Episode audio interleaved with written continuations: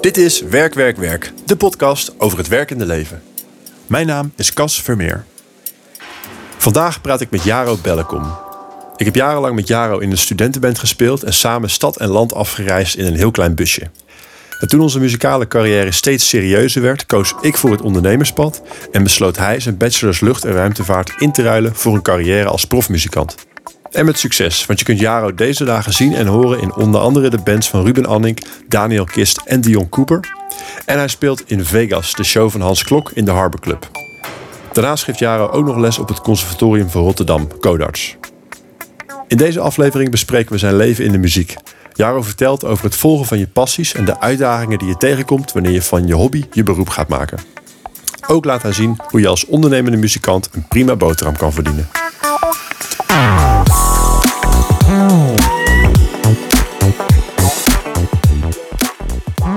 Jaro, superleuk dat je er bent. Misschien heb ik al een klein beetje wat gras onder je voeten vandaan gemaaid, maar toch nog even aan jou de vraag: wie is Jaro? Nou, je hebt inderdaad het gras voor mijn voet gemaaid, uh, weggemaaid. Ik ben Jaro Bellekom. Ik ben 28 jaar. En ik uh, ben muzikant op dit moment. Um, ik ben ooit, ik heb op de middelbare school heb ik een aantal jaren op hoog niveau gesport. In de atletiek trainde ik negen keer per week. En daar ben ik mee gestopt toen ik ging studeren. Ik ben uh, lucht- en ruimtevaarttechniek gaan studeren in Delft. Um, in die tijd ben ik ook uh, meer met muziek bezig gegaan. Kwam ik in een, studentencoverband terecht. Uh, met een aantal mensen, maar daar zometeen meer over. En um, toen ben ik aan het einde van mijn bachelor in Delft... Um, heb ik besloten om audities te gaan doen op het conservatorium. Op basgitaar. En toen werd ik aangenomen. En uh, in eerste instantie wilde ik dan het conservatorium uh, gaan combineren met een master in Delft. Uh, en na een half jaar heb ik besloten om die master stop te zetten en me volledig te gaan focussen op de muziek. Omdat ik daar alles uit wilde halen en ervan overtuigd was geraakt dat, dat ik dat wilde doen met mijn leven. Dat ik muzikant wilde worden. En um, nou, inmiddels heb, is het drieënhalf jaar geleden dat ik mijn bachelor heb afgerond. En uh, ben ik fulltime werkend muzikant. Cool. Nice. Dus het is een, uh, de, de muzikantendroom, de jongensdroom, die heb je waar, waar weten te maken. Zeker wel, ja. En daar gaan we dadelijk natuurlijk uitgebreid over hebben. Uh, ik kan me ook voorstellen dat dat namelijk best een moeilijke keuze kan zijn. Uh, eerst even een paar korte algemene vragen. Ik was benieuwd, wat was eigenlijk jouw allereerste werk? Je allereerste baantje waar je ooit voor betaald hebt gekregen? Um, uh, niet door mijn ouders, want dat was natuurlijk ook af en toe voor een euro een auto schoonmaken. had ik een voor een karweitje. Ja, zoiets ja. Um, ik had een, een krantenwijkje um, in Lochem waar ik ben opgegroeid. Een, een wekelijkse krantenwijk voor de, de, de, de dorpskrant, zeg maar. Ja, was de Lochemse Courant inderdaad. En dat had ik een wijk nice. van 200 huizen of zo. Ja. Nice. En ik hoorde laatst via, via Through the Grapevine uh, dat jij uh, afgelopen jaar ook een keertje bij Duncan Lawrence bent ingevallen. Dat klinkt ook als een, uh, als een mooi verhaal. Klopt dat? Kun je daar eens wat meer van vertellen? Dat klopt. Ik werd, dat is twee maanden geleden, in oktober kreeg ik een berichtje van een vriend van mij, Brian Manuel. Hij speelt, hij is ook bassist en hij speelt voor Duncan Lawrence vast in zijn band. En die stuurde me een berichtje van, hey, um, nou ja, het het eigenlijk zo. Ik neem even een stapje terug. Ik zou uh, bij Duncan Lawrence gaan kijken. Dat was op een zaterdag. Zou ik, uh, had ik via Brian Gewoon Manuel... als een, als een normale sterveling in de, in de zaal. Ja, ja ik, we, we, waren daar benieuwd naar. Dus ik zou met mijn vriendin gaan. Ik had via Brian Manuel, de bassist, had ik gastenlijstplekken geregeld. En wij zouden naar die show gaan. En een, een dag van tevoren krijg ik een berichtje. S ochtends, hey Jaro, um, er is een probleem. Uh, ik, ik, heb waarschijnlijk corona en ik kan die show niet spelen. Kun jij hem voor me overnemen? um, dan heb je dus iets meer dan een dag. Um, en toen zei hij, uh, ik ga vanmiddag krijg ik de uitslag van mijn uh, PCR-test. Uh, dus dat is nog even afwachten. Um, dus ik zei, nou ja, ik kan in ieder geval, want ik zou er sowieso zijn, uh, stuur de info maar vast door. En ik had s'avonds had ik een andere show staan die ik moest spelen. Dus ik kreeg, nou ja, ik denk een uur voordat die show begon of zo, kreeg ik een, een, een lijst met nummers die ik dan zou moeten gaan spelen. dus toen ben ik alvast dingen gaan uitschrijven. Dat leek me de, de meest efficiënte manier, gewoon alles gaan uitschrijven in lead sheets en uh, dat gebruiken tijdens het optreden om uh, mee te spelen. Um, toen kwam er een persconferentie dat uh, er wat dingen gingen veranderen. Dus dat het uh, mensen, publiek niet meer mocht staan, maar moest zitten. Dus toen werd die show van zaterdag, de dag erop, werd geannuleerd. Maar de show van zondag ging wel door. Dus dan had ik een dag extra om het in te studeren. dus eigenlijk had ik de hele zaterdag om die show in te studeren. En die zondag stond ik op het podium met, met Duncan en zijn band. En hebben we die show gespeeld. En een paar dagen later ook nog een, een laatste show van de, van de clubtour. Ja. Vet. wat voor, eh, waar was het? Wat voor zalen, zalen speelt hij? Um, dit was een clubtour. De, uh, de, eerste zaal was 013 in uh, Tilburg. En de tweede zaal was Tivoli in Utrecht. Tivoli Vredenburg. Dus dan heb je één dag en dan moet je daarna voor zo'n voor de volle zaal aantreden. Ja. En heb je, is het gelukt? Heb je je er foutloos zijn weten te bluffen? een soort dubbele zin. Ik, ik, ja, ik, ik heb me eh, zo goed als foutloos erheen weten te werken. De eerste show heb ik denk ik één, één momentje waar ik even de weg kwijt was. Maar ik denk dat zelfs de band het niet heeft gehoord. En de tweede show was muzikaal foutloos. Ik had alleen op een gegeven moment eventjes uh, iets laten vallen tijdens een heel rustig stuk in de set. Dus toen keek... Toch de aandacht weer op je gevestigd. Ja, Duncan, de hele band en alle publiek zaten even naar mij te kijken van... Uh, maar je hoeft er toch helemaal niks te doen. Je hoeft alleen maar op een kruk te zitten en je mond te houden. En toch ging het mis. maar uh, nee, muzikaal gezien ging dat heel goed. Het was, uh, die shows zijn allebei heel goed gegaan, ja. ja. Cool. Nou, dat is een mooi verhaal. Ook, het lijkt me best wel spannend eigenlijk om dat zo snel dan te moeten fixen. Maar um, je bent een professional natuurlijk. Je moet het kunnen. Nee, nou, dat is het natuurlijk wel een beetje. En je hebt eigenlijk geen tijd voor zenuwen, want je moet gewoon heel hard uh, aan het werken om alles in te studeren. Dus uh, die zenuwen komen pas als je een uur voor de show bent en je even een uur niks moet doen en je moet omkleden en moet eten voor de show. Dan heb je even niks om handen en dan denk je ineens, oh ja, wacht. Oh, nu moet ik rustig blijven. En uh, ja, precies. Maar geen tijdens de shows geen blackout. Tijdens de show is het een kwestie van in de juiste mindset komen en dan uh, dan gaat het allemaal wel goed als, je, als je genoeg ervaring hebt. Nice. En wat misschien wel leuk is ook om even te vertellen is hoe wij elkaar eigenlijk kennen. Ja. dus ja, jij vertelt natuurlijk net dat je in Delft hebt gestudeerd. ik heb ook in Delft gestudeerd, iets anders dan, dan Jaro. En toen zijn we eigenlijk in hetzelfde studentenbandje terechtgekomen. Klopt. en dat ging natuurlijk, de band bestaat overigens nog steeds, de Hot Tub Heroes voor de mensen die dat op willen zoeken. En dat bandje werd steeds wat serieuzer. En uh, eigenlijk zaten we allebei wel op het pad natuurlijk om uh, ja, te overwegen van wil je daar echt je werk van maken. En uiteindelijk hebben we daar andere keuzes in gemaakt. Ik heb dat niet gedaan. Jij hebt dat uh, duidelijk wel gedaan. Um, dus gaaf om van dichtbij te zien, maar ook interessant om, uh, omdat je dan bepaalde afwegingen hebt, hebt moeten maken. Ja, dus ik was sterker nog, jij, je had je wel aangemeld om auditie te doen en je mocht langskomen komen om auditie te doen en je bent niet gegaan, omdat je op dat moment hebt besloten, dit wil ik toch niet. Zover waren we eigenlijk al in het proces en we waren dat heel erg samen aan het doen. Jij hebt zelfs bij mijn auditie meegespeeld. Ja, ik voel me ook nog steeds verantwoordelijk voor jouw succes. Ja, dat is heel terecht, ja. Maar zolang je maar geen geld gaat vragen, dan uh, is Je moet wel af en toe op, de, op, op een podcast verschijnen. Ja, precies. En ik, ik was vooral benieuwd, uh, uh, vanuit jouw beleving, kun je, je je reis een beetje beschrijven hoe zeg maar je eigenlijk bas, basgitaar ging spelen. In eerste instantie denk ik als hobby. En hoe dat serieus is geworden eigenlijk tot aan het moment dat het echt je, je beroep is geworden. Ja, hoe ik basgitaar ben uh, gaan spelen is, is echt het allerflauwste cliché in de basgitaarwereld, maar het is wel waar.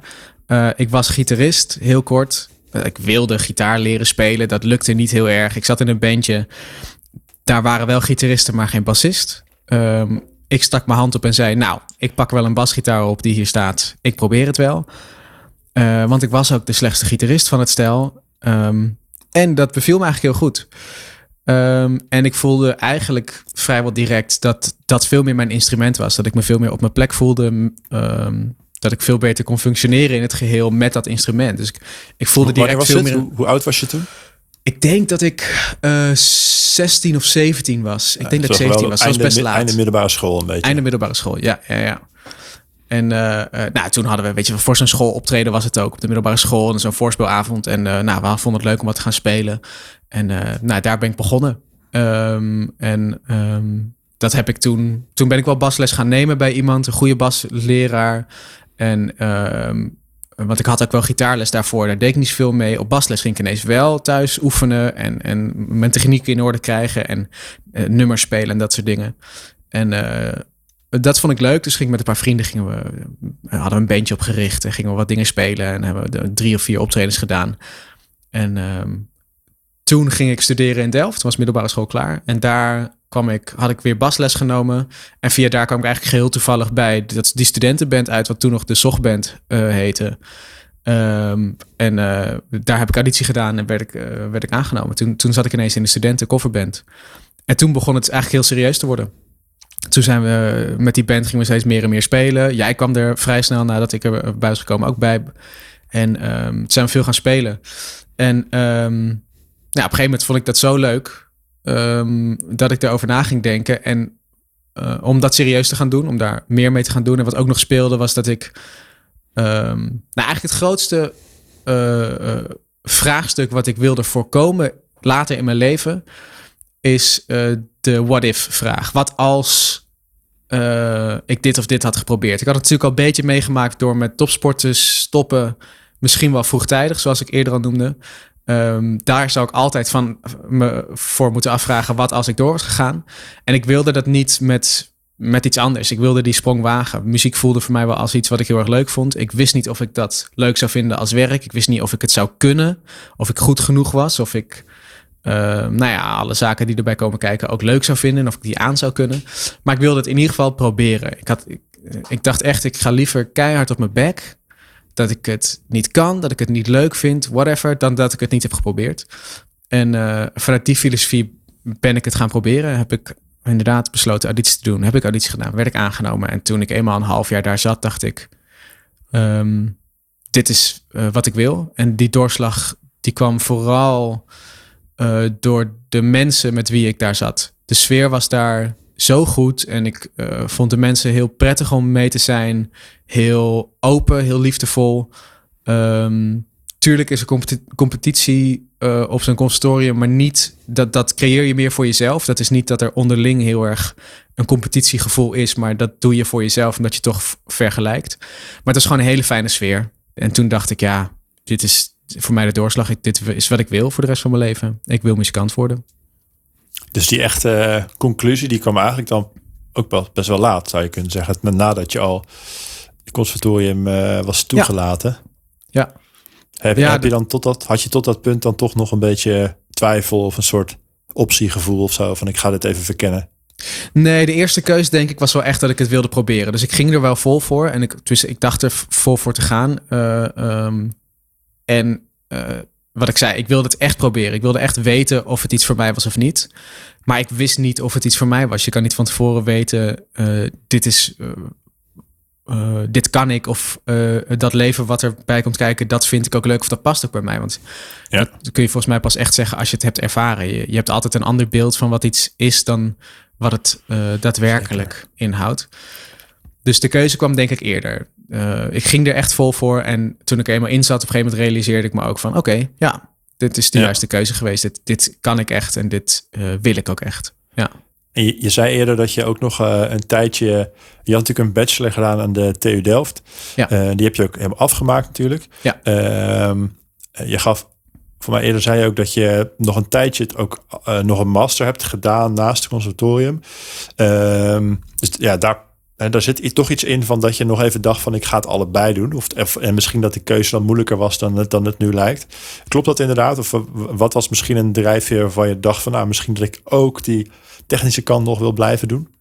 Nou, er was iets. Um, misschien vond ik het gewoon heel moeilijk om in één keer de overstap te maken. En om niet uh, dat masterpapiertje achter de hand te hebben, laat ik het zo zeggen. Um, en en um, Misschien is dat ook deels een soort maatschappelijke opvoeding van hey, je moet gewoon je studie afmaken en, en dergelijke. En dat bachelorpapiertje op de TU Delft is, is bijna niets waard zonder dat masterpapiertje. En dus dacht ik, ik moet dat achter de hand hebben. Dan heb ik dat in ieder geval. Is zonde als ik dat niet afmaak. Vooral dat is zonde als ik dat niet afmaak. Ik heb er altijd in zitten. Um, en ik weet toch niet helemaal zeker of die muziek het gaat worden. Laat ik het maar afmaken. Nou ja, nou, ik, ik heb een half jaar officieel die master gedaan. Ik heb één vak gehaald, geloof ik, of twee. En dat waren de meest simpele vakken die er waren. En de rest heb ik eigenlijk niet echt bij kunnen houden. Uh, dus echt een master gedaan heb ik niet. Uh, ik heb het als soort achter de hand gehouden. Uh, mocht het nodig zijn. En dat was het ook. Ja, ja het is ook, ik denk dat het een logische reactie is. En tegelijkertijd zul je dan ook misschien, ik kan me voorstellen, merken dat het ook niet echt werkt. Als je dan twee dingen tegelijk aan het, uh, twee dingen half aan het doen bent, zeg maar. Nee, dat was ook exact waarom ik een keuze moest gaan maken. Als ik de muziek in wilde en als ik daar echt uh, mijn leven van wilde maken, moest ik daar vol voor gaan. Dan, je hebt vier jaar op zo'n studie. Als je vier jaar de helft van je tijd uh, eraan doneert, dan dan ga je er niet vol voor. En dan haal je daar gewoon de helft of misschien nog wel minder dan de helft uit. En ja. dat is volgens mij nog veel meer zonde dan voor een van de twee dingen kiezen. Uh, in ieder geval in, voor wat het voor mij betekende, zeg maar. Uh, omdat ik toch al wist dat ik volle bak in de muziek wilde gaan, dan was het ook duidelijk, dan moet ik er ook echt vol voor gaan. Dan moet ik 100% geven. Uh, en dan kan ik daar geen andere studie bij hebben. Nee. En, en je zei net ook al uh, van dat je van tevoren een soort beeld hebt van, van die studie. En misschien ook een beeld had van het leven als muzikant. En, en nu ben je dan een paar jaar verder. Wat, wat zijn nou dingen die je van tevoren had bedacht, die helemaal niet uitkwamen? En misschien ook wat zijn dingen die je van tevoren had bedacht en die gelukkig helemaal wel uitkomen? Oh, dat is echt een moeilijke vraag. Want ik, ik weet niet zo goed meer wat ik voor een beeld had van tevoren. Dat is ook best wel lang geleden. Nou, wat een van de dingen die wel veranderd is, is dat ik um, toen ik binnenkwam het conservatorium, uh, ik ben altijd al wel ambitieus geweest en, en toen in de muziek ook. En uh, als mijn docent vroeg, uh, um, wat is je ambitie? Dan, dan zei ik, ik wil de beste worden. Ik heb dat letterlijk een keer gezegd in les. Ik wil de beste bassist worden van Nederland. Nee, eigenlijk van Europa. En mijn hoofd zei, laat maar, ik wil de beste bassist van de wereld worden. Klaar. Ja. Um, en dat wilde ik ook echt. Dat was ook echt mijn ambitie. Um, en dat wil ik niet meer. Uh, simpelweg omdat uh, ik ook heb gezien um, of ingezien heb wat daarvoor nodig is. Om, um, om echt een van de allerbeste ter wereld te worden. En dat betekent gewoon heel veel andere dingen opofferen die ik er niet voor wil opofferen. Ik heb een hele fijne relatie bijvoorbeeld. Uh, uh, en uh, die wil ik heel graag behouden. Nee, dat is bijna niet te doen als je op dat niveau wil gaan acteren. Dan moet je echt alles aan de kant schuiven. Dan zie je je vrienden bijna niet, zie je familie bijna niet. Dan gaat je vriendin op een gegeven moment of vriend op een gegeven moment klagen. En zegt ook, is het klaar? Zoek het maar uit, want je hebt alleen maar tijd en aandacht voor die pas. en ik heb op een gegeven moment ingezien dat, ik, dat dat het me niet waard is. Dus dat is wel veranderd mijn ambitie is daarin wel veranderd. En ik blijf wel ambitieus, maar niet meer op die, op die grote hoogte. Het gaat veel meer om balans tussen ja. muziek, dus mijn werk en mijn passie en andere dingen in mijn leven. Je zegt dat je bijvoorbeeld ook rekening moet houden met je partner. Heel logisch. Uh, als je net gaat studeren, dan heb je dat misschien nog niet of is dat minder belangrijk. Dus is die, die soort van work-life balance vraagstukken, zijn die veranderd voor jou ook naarmate je langer dit werk doet? Of je dus zelf ook ouder wordt? Ja, ik denk dat dat continu verandert eigenlijk. Dat, dat is, er is bijna nooit een soort status quo. Dat is uh, uh, in je privéleven veranderen namelijk de wensen ook continu. En uh, in je werk ook. Dus um, ik heb wel al vrij lange relatie. Dus ik heb dit niet echt gedaan terwijl ik geen relatie had, dit werk. Uh, dus het is voor mij moeilijk om te vergelijken uh, als, als single persoon ten opzichte van in een relatie. Um, maar we wonen nu samen. We hebben nu samen een huis gekocht. Nou, het verandert financieel ook een aantal dingen. we zijn na aan het denken over gezinsuitbreiding. Dat gaat natuurlijk een enorme impact hebben op de balans tussen je werk en je privéleven. En um, dus dat, dat verandert eigenlijk continu. En in, in het geval van de muzikant is het ook nog zo dat je geen, uh, en daar komen we zo ook verder op terug, maar we, er is geen, de, elke week ziet het compleet anders uit. Ja. Um, en um, in die zin valt het heel, vallen sommige dingen heel moeilijk te plannen. Uh, en is het een zaak dat je je eigenlijk altijd heel erg bewust bent van die balans. Omdat je anders ehm, heel snel uit balans raakt. Als ik maar in mijn agenda geen rekening hou met thuis, Um, uh, het is heel makkelijk om overal ja op te zeggen. En dan zit bijvoorbeeld over een maand zit juni helemaal vol. En dan denk ik lekker veel werk, kom kom maar, kom maar, maar. Als ik niet de dagen uh, daaromheen in de gaten hou, dan zit ik straks in die maand zo vol dat ik thuis uh, de wind van voren krijg omdat ik te veel weg ben en niet meer kan bijdragen. En omdat er geen tijd meer samen is en al, al dat soort dingen. En dat is volkomen terecht. Dus ik, je bent eigenlijk altijd bezig om die balans te zoeken en te houden. Ja, dus dat is ook een actieve bezigheid voor jou. Zeg maar dat je, als je dat, begrijp ik het goed als je zegt, als je dat niet doet, dan, dan word je een beetje geleefd. En dan voor je het weet, dan, dan je uit handen, zeg maar, de controle over je, je leven en die balans. Ja, de, dat gevaar is er wel. En vooral uh, uh, dat de meeste tijd naar werk gaat. Want in mijn eh, werk gaat de aanvragen komen vaak lang van tevoren binnen. Dus niet een week of een dag van tevoren, maar minstens een maand van tevoren vaak. Uitzonderingen daar gelaten. Um, en uh, uh, um, dan krijg je een aanvraag voor die ene dag. Dus dan kijk je in je agenda voor die ene dag. Um, oh, dan ben ik vrij, top. Dan, dan zeg ik ja dan kan ik. Maar tegenwoordig heb ik geleerd om ook naar de dagen daaromheen te kijken. Uh, en dan naar de aanvraag te kijken, is dit het waard? Nou ja, belt, uh, ik noem maar, belt Duncan Lawrence weer, dan, dan is het allemaal prima natuurlijk. Maar is het een wat minder high-end klusje die ik minder interessant vind, die voor mijn profilering minder interessant is, dan kan ik ook daar misschien nee op zeggen, omdat die week al helemaal vol zit. En dan zou die ene dag die ik vrij heb, zou ik dan ook nog daarmee vol zetten. Dan doe ik dat niet. Daar hou ik wel rekening mee tegenwoordig. Uh, omdat anders het werk de overhand krijgt en dan, dan ga je pas in die periode zelf, ga je merken dat je thuis uh, vragen krijgt van... hey, uh, je bent wel heel erg druk. En uh, wanneer ga je weer eens een keer thuis zijn en zie ik je weer eens? ja, daar moet je wel rekening mee houden. Dus dat, dat is wel iets waar ik actief mee bezig ben, eigenlijk continu. Ja, cool. Dat is ook weer iets wat misschien voor alle mensen die in, uiteindelijk in een soort ZZP-constructie werken... interessant is om eens over na te denken. Um, en ik, ik was benieuwd ook wel uh, even terug naar die, want we gaan dadelijk nog meer hebben over ja, hoe, wat jouw werk precies inhoudt en hoe die, die weken en dagen eruit zien. Um, we hadden het net nog even over die, die keuze voor het kiezen voor de je muziekcarrière.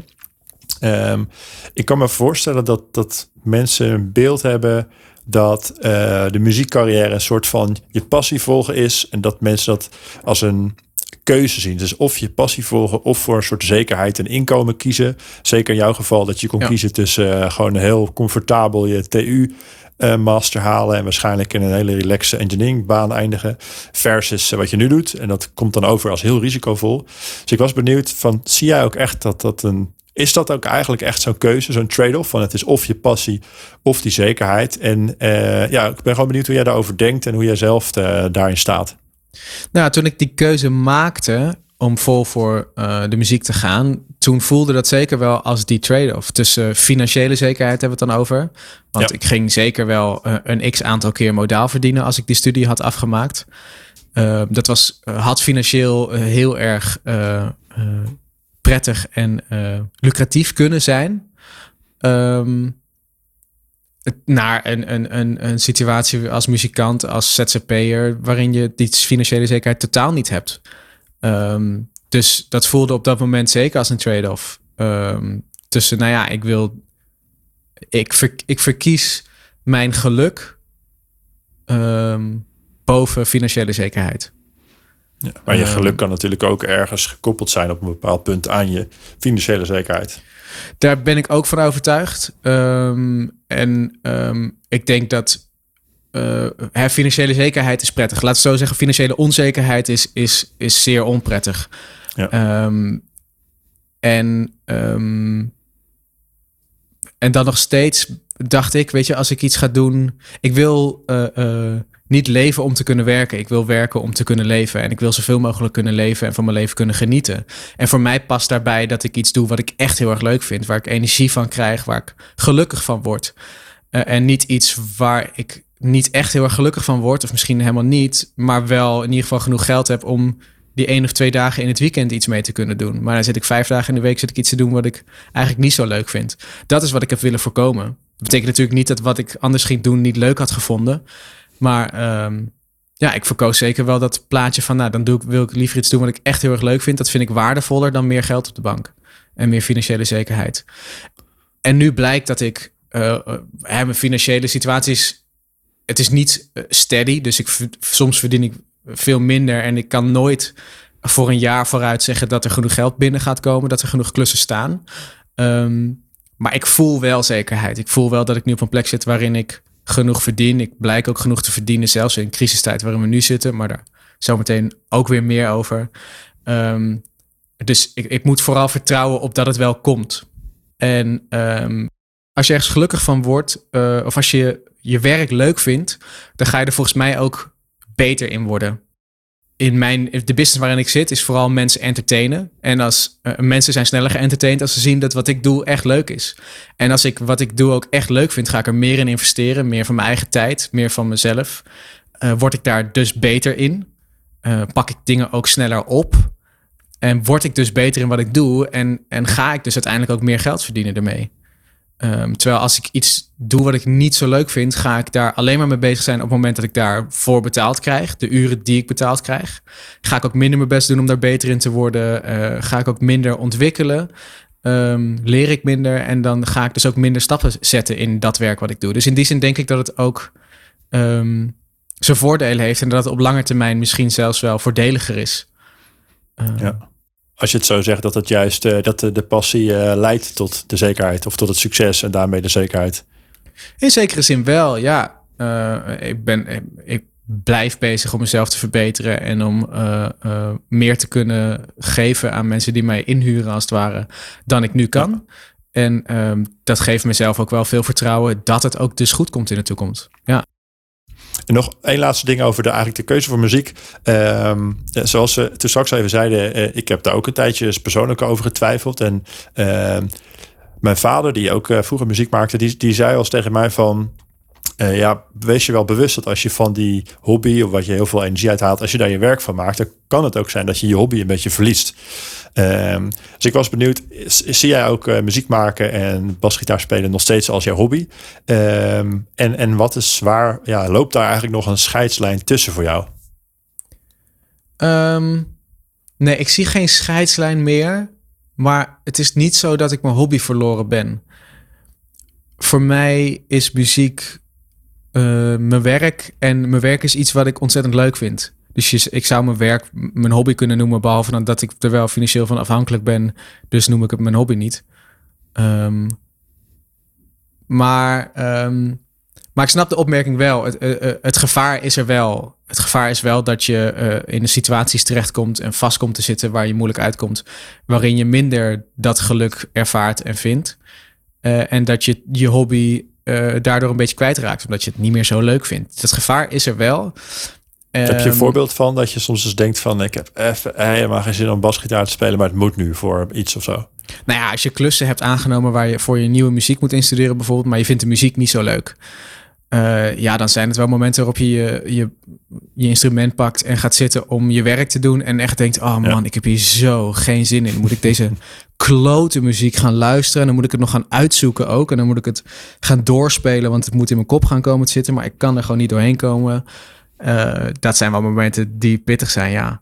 Uh, en dan stel je het meestal uit. Denk je dan, stel je het best uit. En dan moet het in één dag. Ja. En, en denk je dan, op zo'n moment denk je dan van, ik heb echt zin om vanavond, ik noem maar wat, en weer eventjes iets te spelen wat ik leuk vind? Of denk je dan, ik heb echt zin om vanavond uh, te gaan gamen of een film te kijken, want ik ben helemaal klaar met die basgitaar?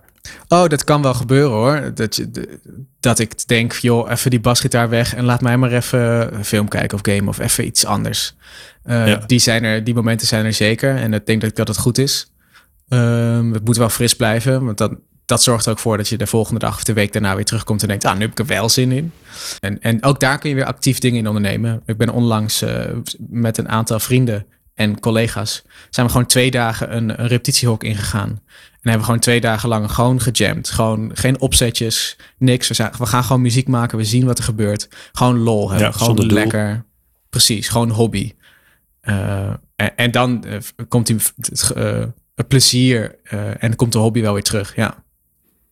Nice. En dat klinkt ook wel als een gave manier om het zo een beetje te, op te zoeken actief, zeg maar. Ja, ja ook daarin is het balans houden. Mag ik jou iets vragen?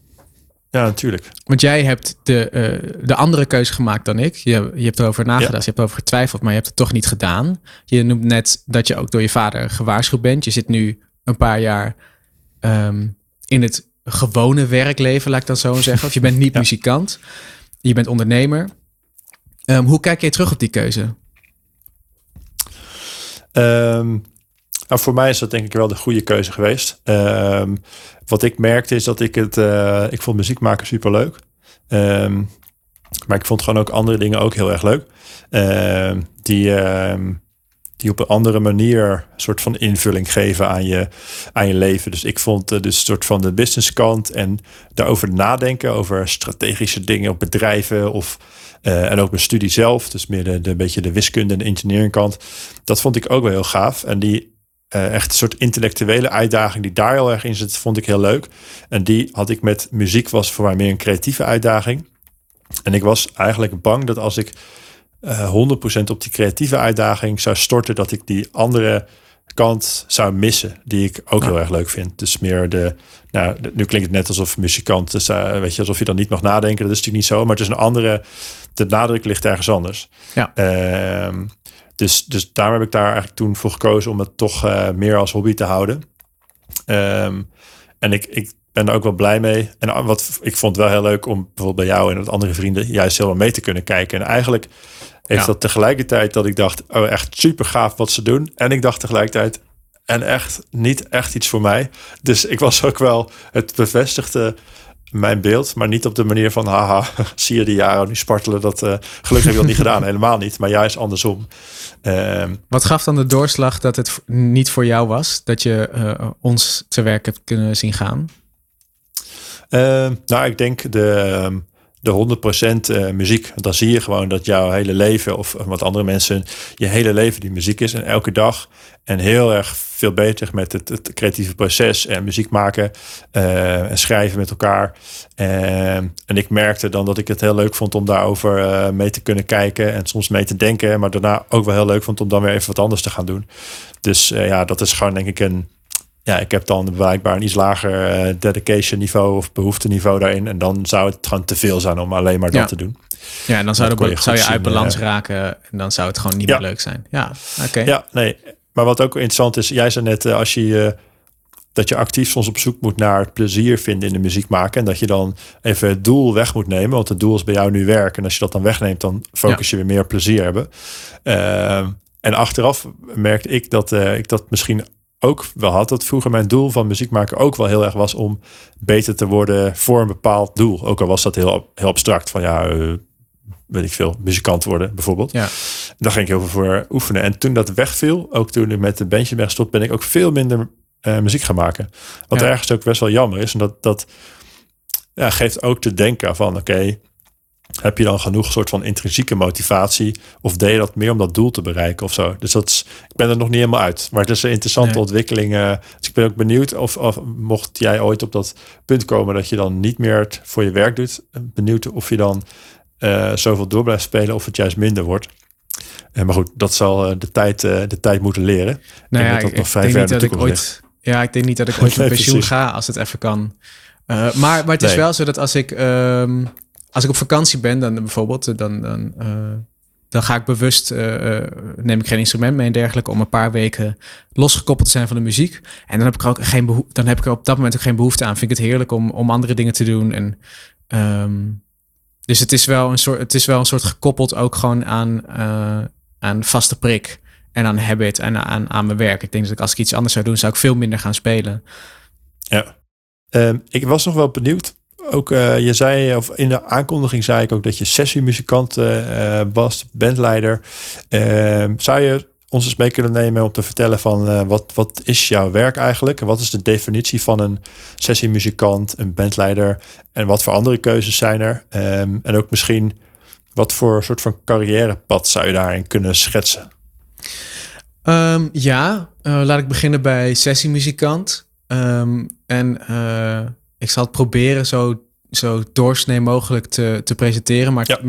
de realiteit is natuurlijk, maar dat geldt denk ik voor elk vakgebied, dat, dat het heel erg verschilt per persoon en, en per sector waar je werkt, hoe dat er precies uitziet. Maar uh, ik noem mij ses, mezelf sessiemuzikant omdat ik vooral als bassist uh, uh, voor artiesten of producties werk. Um, dus ik speel bij een aantal verschillende artiesten die ik net al noemde. Ruben Anning, uh, Daniel Kist, Dion Cooper, nog een, nog een paar andere. Um, dat zijn artiesten die zelf bezig zijn met hun eigen muziek. Um, uh, die hebben wel of niet een management en een, een boekingskantoor en dergelijke, of, of nog niet. Maar zijn in ieder geval hebben ze eigen muziek, die willen ze uitbrengen en ze hebben daar een band voor nodig als ze live gaan optreden. en, en, en of in de studio.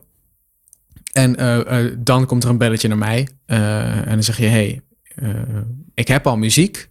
Ehm, wil jij de rol van basgitarist op je nemen in mijn project? En dan is er soms is er al muziek en, en moet ik spelen wat er op de plaats is gespeeld door iemand anders bijvoorbeeld. Soms moet ik de baspartijen nog verzinnen, maar is er al wel muziek. Um, in die zin ben ik dus een, uh, dat noem je dan een sessiemuzikant. Of producties bellen mij, hey, ja. uh, zoals Vegas in de Harbor Club. Uh, hey, er staat hier een productie, we hebben een band nodig. Wij willen jou als bassist. Dan ben ik dus daarvoor de, de bassist en dan doe ik dat. Um, ik heb bijvoorbeeld. Dat is dus heel anders dan wanneer je echt in een bandje zit, zeg maar. Ja, als je bijvoorbeeld in een bandje zit waar je onderdeel bent van, van echt het, bijvoorbeeld het schrijfproces en het maakproces ja. van alle muziek, dan, dan, dan zit je meer in een band en dan ben je minder sessiemuzikant. In, in, ik word er nu pas bij gehaald als de muziek er al is, in ieder geval voor een deel. Dat is eigenlijk het verschil. Ja. Um, en um, als bandleider, uh, ik ben voor een aantal verschillende um, projecten bandleider, voor een aantal verschillende artiesten. en dat houdt in um, dat ik. Uh, dat verschilt ook weer per project. Bij artiesten betekent het vaak dat ik de schakel ben tussen de artiest uh, en het team achter de artiest en de band, de muzikanten. Uh, dus ik, ik communiceer. Ik ben eigenlijk ook de, de, de woordvoerder voor de muzikanten. Dus als er over onderhandeld moet worden uh, over, over gages, uh, over andere zaken, als er gecommuniceerd moet worden um, nou, over randzaken, dan gaat het vaak via mij. Um, muzikaal gezien neem ik dan ook uh, het leiderschap. Dus op het podium, als er calls gemaakt moeten worden of als er aansturing nodig is, dan ben ik degene die dat doet in het maakproject of in het voortraject. Bijvoorbeeld als een show moet worden opgezet, dan um, neem ik eerst contact op met de artiest. Gaan we doorspreken hoe de show in elkaar gaan zetten, wat we daarvoor nodig hebben. Dan gaan we dat uitwerken. En dan communiceer ik dat naar de band. Dan gaan we de repetitieruimte in. Dan neem ik daar de leiding. Dat betekent niet dat ik de beslissingen maak, maar dan neem ik in ieder geval de leiding als een soort voorzittersrol uh, om de boel gestroomlijnd te laten gaan. Nou, dat is een beetje wat ik daarin doe. En ik treed ook wel eens op als bandleider bij producties. En dat uh, uh, is de heeft tot nu toe voor mij ingehouden dat ik tijdens een show de band aanstuur daar waar nodig. Uh, dus dat ik aanwijzingen geef of dat als er dingen niet helemaal lopen zoals ze moeten lopen, dat ik dan beslis wat er gaat gebeuren en hoe we dat gaan oppakken. Beetje een soort, soort van aanvoerder van het voetbalteam, maar dan voor de ja, band. Eigenlijk een soort van aanvoerder. En, uh, en je hebt ook de bandleiders, de musical directors, die nog meer in het maakproces betrokken zijn. En daar wil ik op zich wel heen, maar dat is nu nog niet aan de orde voor mij. Uh, ja. Dus dan, en dan is dat dan een soort van carrière richting dat je daar naartoe zou kunnen groeien? Zeker, dat is zeker een carrière richting. er zijn genoeg mensen die dat doen en die vaak ook uitvoerend muzikant zijn en als extraatje hebben. Want het, het, is eigenlijk niet voldoende om alleen maar dat instrument te bespelen. Je moet wat andere dingen erbij doen. Veel mensen gaan of schrijven of produceren erbij. Of ze zingen ook backing vocals of nog een tweede instrument. Um, of ze zijn nog bandleider erbij. Um, en um, als bandleider of als MD, musical director, kun je als je een bepaald team om je heen hebt, kun je ingehuurd worden door iemand. En dan zegt ze: Oké, we hebben een band nodig. Iemand die muziek gaat maken, die bijvoorbeeld knips maakt, die backing tracks maakt, die we kunnen gebruiken bij een productie. Die bepaalt welke muziek er onder die productie moet. Die ook bandleden bij elkaar gaat halen. Nou ja, als je daar ervaring mee hebt en een team om je heen hebt, uh, dan kun je dat voor heel veel verschillende producties doen.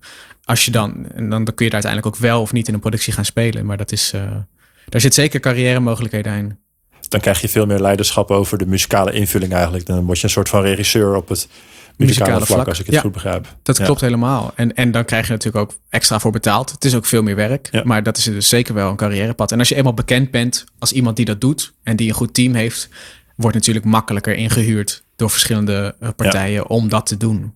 Dus dat is zeker een goede carrière mogelijkheid. Ja. En dan kun je, kan ik me voorstellen, ook steeds de wat grotere of prestigieuzere opdrachten of zo uh, aannemen. Moet ik dat ja. zo een beetje zien? Ja, daar waar jij waarde aan hecht. Het kan groter, beter betaald, uh, prestigieuzer, ja. leuker. Uh, wat je zelf wil natuurlijk, ja. Ja, cool. En, en binnen jouw sessiemuzikantschap, zit daar nog een soort logische lijn in hoe, hoe muzikanten daar doorheen lopen over hun carrière? Nou ja, logische lijn. Um, je begint natuurlijk altijd als iemand die uh, uh, alleen het groepje mensen wat om jou heen staat kent. En, en langzaam hoop je dat steeds meer mensen jou gaan kennen, omdat je bij bijvoorbeeld artiesten speelt die bekend zijn. En dan is het op een gegeven moment een kwestie van, oh ja, die speelt bij die en die. Oh ja, dat is bekend. En dan, uh, dan word je meer gevraagd. Of dan kun je meer gevraagd worden. Um, en je moet, ik denk dat vooral zaak is om je te profileren in het vakgebied waar je ook graag actief wil zijn. Want je wordt heel erg geassocieerd met het genre en het vakgebied waar je actief bent en niet daarbuiten. Dus uh, um, uh, ja, je moet je heel erg profileren als de sessiemuzikant die je wil zijn in de muziek waar je actief wil zijn. En verder is het dan uh, een kwestie van netwerken. Hopen dat, dat je door de juiste mensen op het juiste moment wordt gevraagd. En dat je daardoor iets meer bekendheid krijgt binnen dat netwerk van professionele muzikanten, van sessiemuzikanten, waardoor je weer gevraagd wordt voor het volgende klusje wat je weer een stap verder kan helpen. Dus dan, dan zit je, als ik het goed begrijp, dan zit je carrièreontwikkeling met name in de type opdrachtgevers die, uh, die jou vragen of de, de, de keuze die je daarin hebt, zeg maar.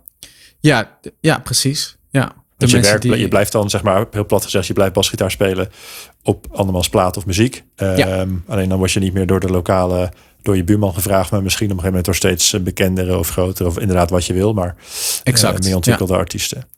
Ja, dat is wel Gaaf. wat het is. Um, en je zei dat je ook nog, uh, of volgens mij zei ik dat, maar dat je ook nog bij, uh, bij Codarts, uh, dus het conservatorium, werkt. Ja. Um, wat doe je daar precies? En zit daar, en eigenlijk dezelfde vraag, zit daar ook zo'n soort groeilijn nog in voor jou? Ja, dat, uh, daar zit een groeilijn in.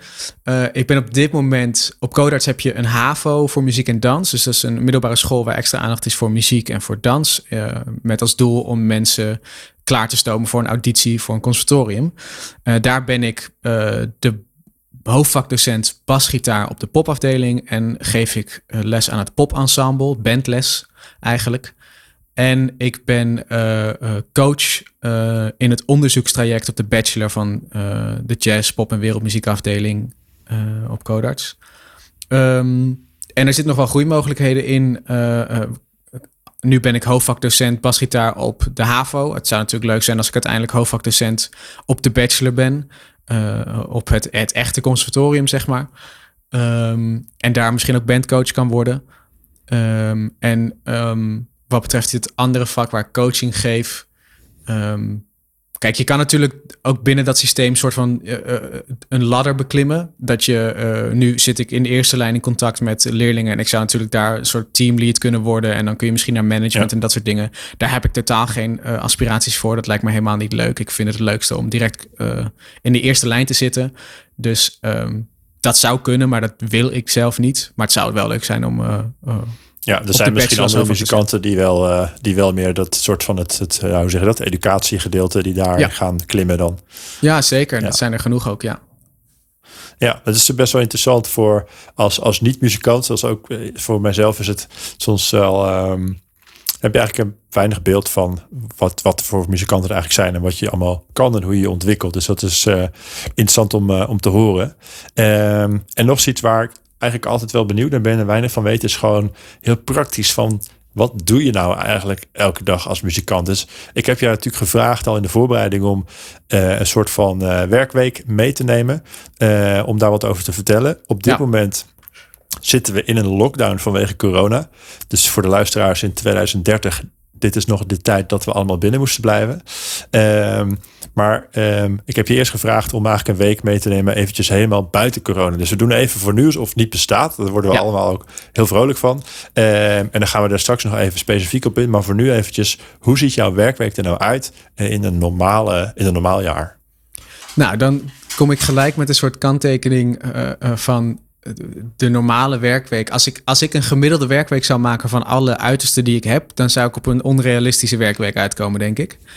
Um, omdat het heel erg in periodes gaat. Um, en het kan best wel zijn dat ik in de ene maand alle weken best wel vergelijkbaar zijn, maar de volgende maand zijn alle weken totaal niet vergelijkbaar met die weken uit de vorige maand.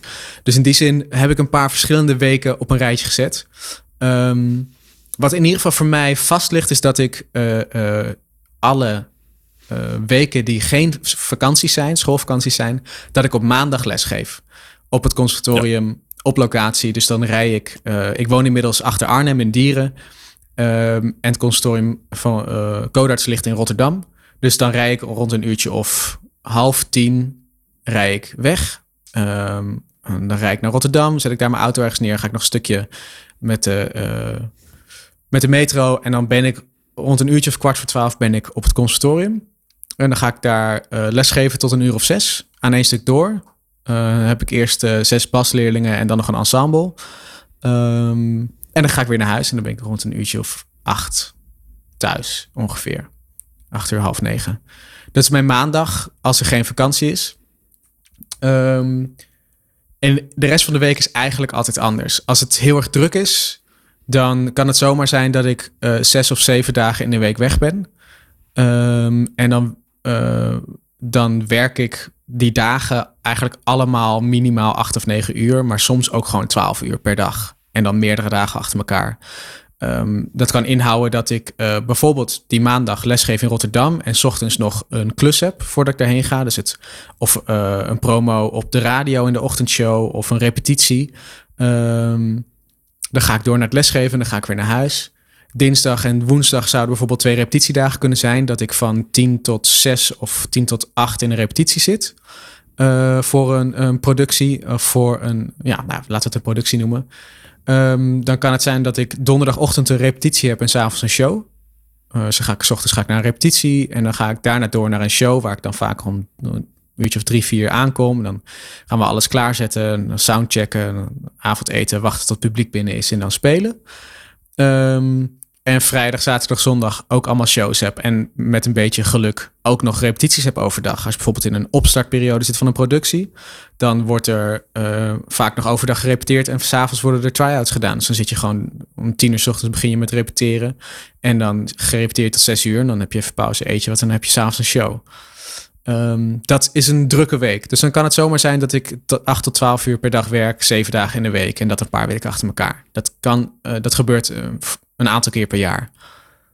Um, en dan ben ik veel, zit ik veel in de auto naar of een repetitie, of een show, of allebei en één dag lesgeven tussendoor. Um, een meer rustigere week, maar die iets meer gemiddeld is. Niet het toppunt van druk uh, zijn. Is nou ja, hetzelfde verhaal voor die maandag lesgeven. Daar ben ik me vrijwel mijn hele maandag aan kwijt. Um, dan kan het zijn dat ik op dinsdag en woensdag um, bijvoorbeeld niks gepland heb staan. Geen repetities heb staan, geen shows heb staan. Uh, misschien heb ik een aantal online meetings met studenten van de Bachelor op Codarts. Dat kost een uurtje of twee per dag misschien. Dat is de ene week wel, de andere dag niet. Um, en uh, verder kan ik zelf invullen wat ik op die dag doe. Dus ik zal, uh, misschien ga ik wel aan het werk, misschien ga ik administratie doen. Um, uh, voor de hond zorgen, boodschappen doen, klussen in het huis, huishouden, um, studeren op mijn instrument.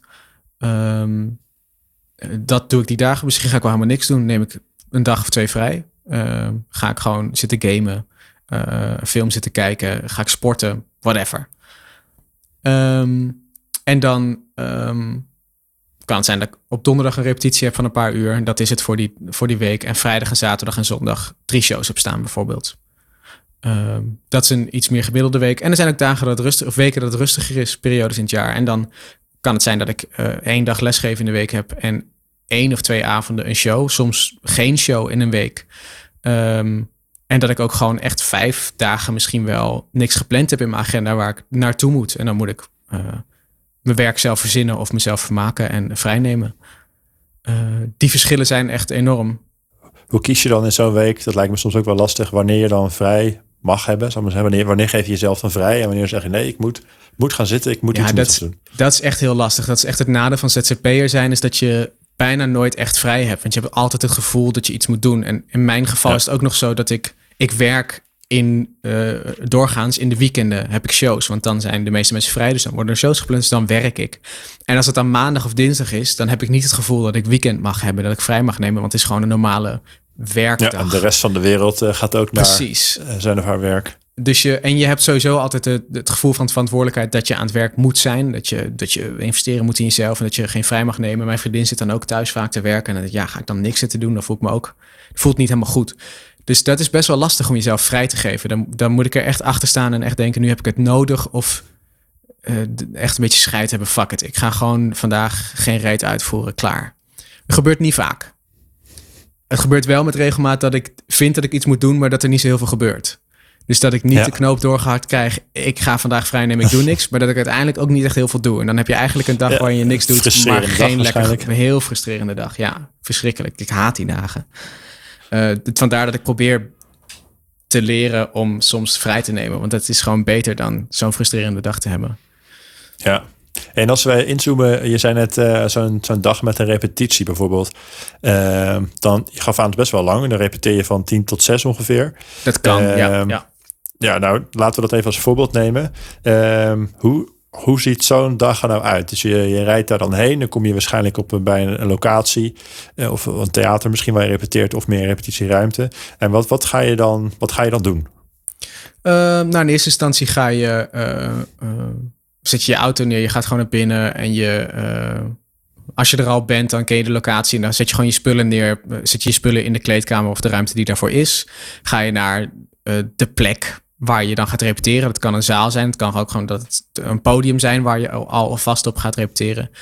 En dan um, prik je de spullen in die ingeprikt moeten worden. Dus uh, hè, ik pak mijn bas uit, ik doe een kabel erin, ik zet uh, een versterker neer als die er nog niet staat. Daar prik ik mijn spullen op in. Ik zorg dat het stroom is. Ik pak mijn in-ears uh, en, en die stop ik in het kastje wat ik daarvoor krijg, zodat ik geluid heb van wat er allemaal gebeurt. En dan ga je eerst soundchecken aan het begin van de dag. Dus dan ga je zorgen dat iedereen geluid heeft waarmee die kan werken en dat alles goed goed werkt. En dan ga je aan een repetitieschema beginnen. Dat kan zijn dat je puur muzikaal iets doet. Dus dat je alleen maar nummers achter elkaar doorneemt om alle details vast te zetten, om goed te zetten. Vaak heb je uh, al het materiaal thuis al wel bestudeerd. Dan ga je het voor het eerst nu spelen met alle andere muzikanten. Dus ga je uh, uh, invulling geven aan alles wat nog onduidelijk is. En dan herhaal je dat gewoon totdat dingen duidelijk zijn en totdat de tijd op is. En vaak weet je, we moeten dit gedaan krijgen in deze tijd, dus plan je dat goed. Uh, het kan ook zijn dat dat uh, met andere partijen is. Dus dat uh, het licht en geluid dingen moet checken. En dan sta je soms te spelen en heel veel te wachten. Want dan moeten ze standjes aanmaken. En dan moeten ze... Oh, wacht even, we gaan even wat dingen fixen. En dan wacht je vijf minuten wel op locatie. Want je moet elk moment weer verder kunnen gaan. Dus sta je gewoon stil op je plek. Maak je geen geluid en dan wacht je. Het kan ook zijn dat je met dansers werkt, met, met acteurs. En dan... dat zij hun ding moeten doen. Dan zit je soms ook veel te wachten. En dan speel je heel af en toe een klein beetje. Um, en dat proces herhaalt zich gewoon tot het, het, einde van die werkdag. Meestal herhaalt het zich totdat alles gedaan is wat gedaan had moeten worden. Uh, dus dan staat er zes uur als eindtijd, maar dan kan het vijf uur worden of zeven of acht uur. Als nog niet alles is gedaan en er is een kappenplanning voor de rest van de week. Um, en er zijn ook wel eens repetities um, wat kleinschaliger, met alleen een beentje bijvoorbeeld. En dan zit je vaak drie uur. en dan ga je gewoon een hok in met z'n allen en dan is het wat losser. En dan ga je gewoon nummers doornemen met z'n allen. En is het nog, dan is het puur muzikale focus. En dan speel je gewoon nummers door. En als er dan een stukje niet goed gaat, dan zeg je: Oké, stop.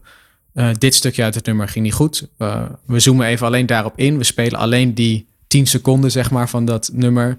En dan gaan we proberen recht te zetten wat er niet goed ging. En dan stoppen we dat weer terug in het hele liedje. En dan spelen we het hele liedje door. En dan, oké, mooi, dan klinkt dit liedje goed genoeg. Gaan we door naar het volgende.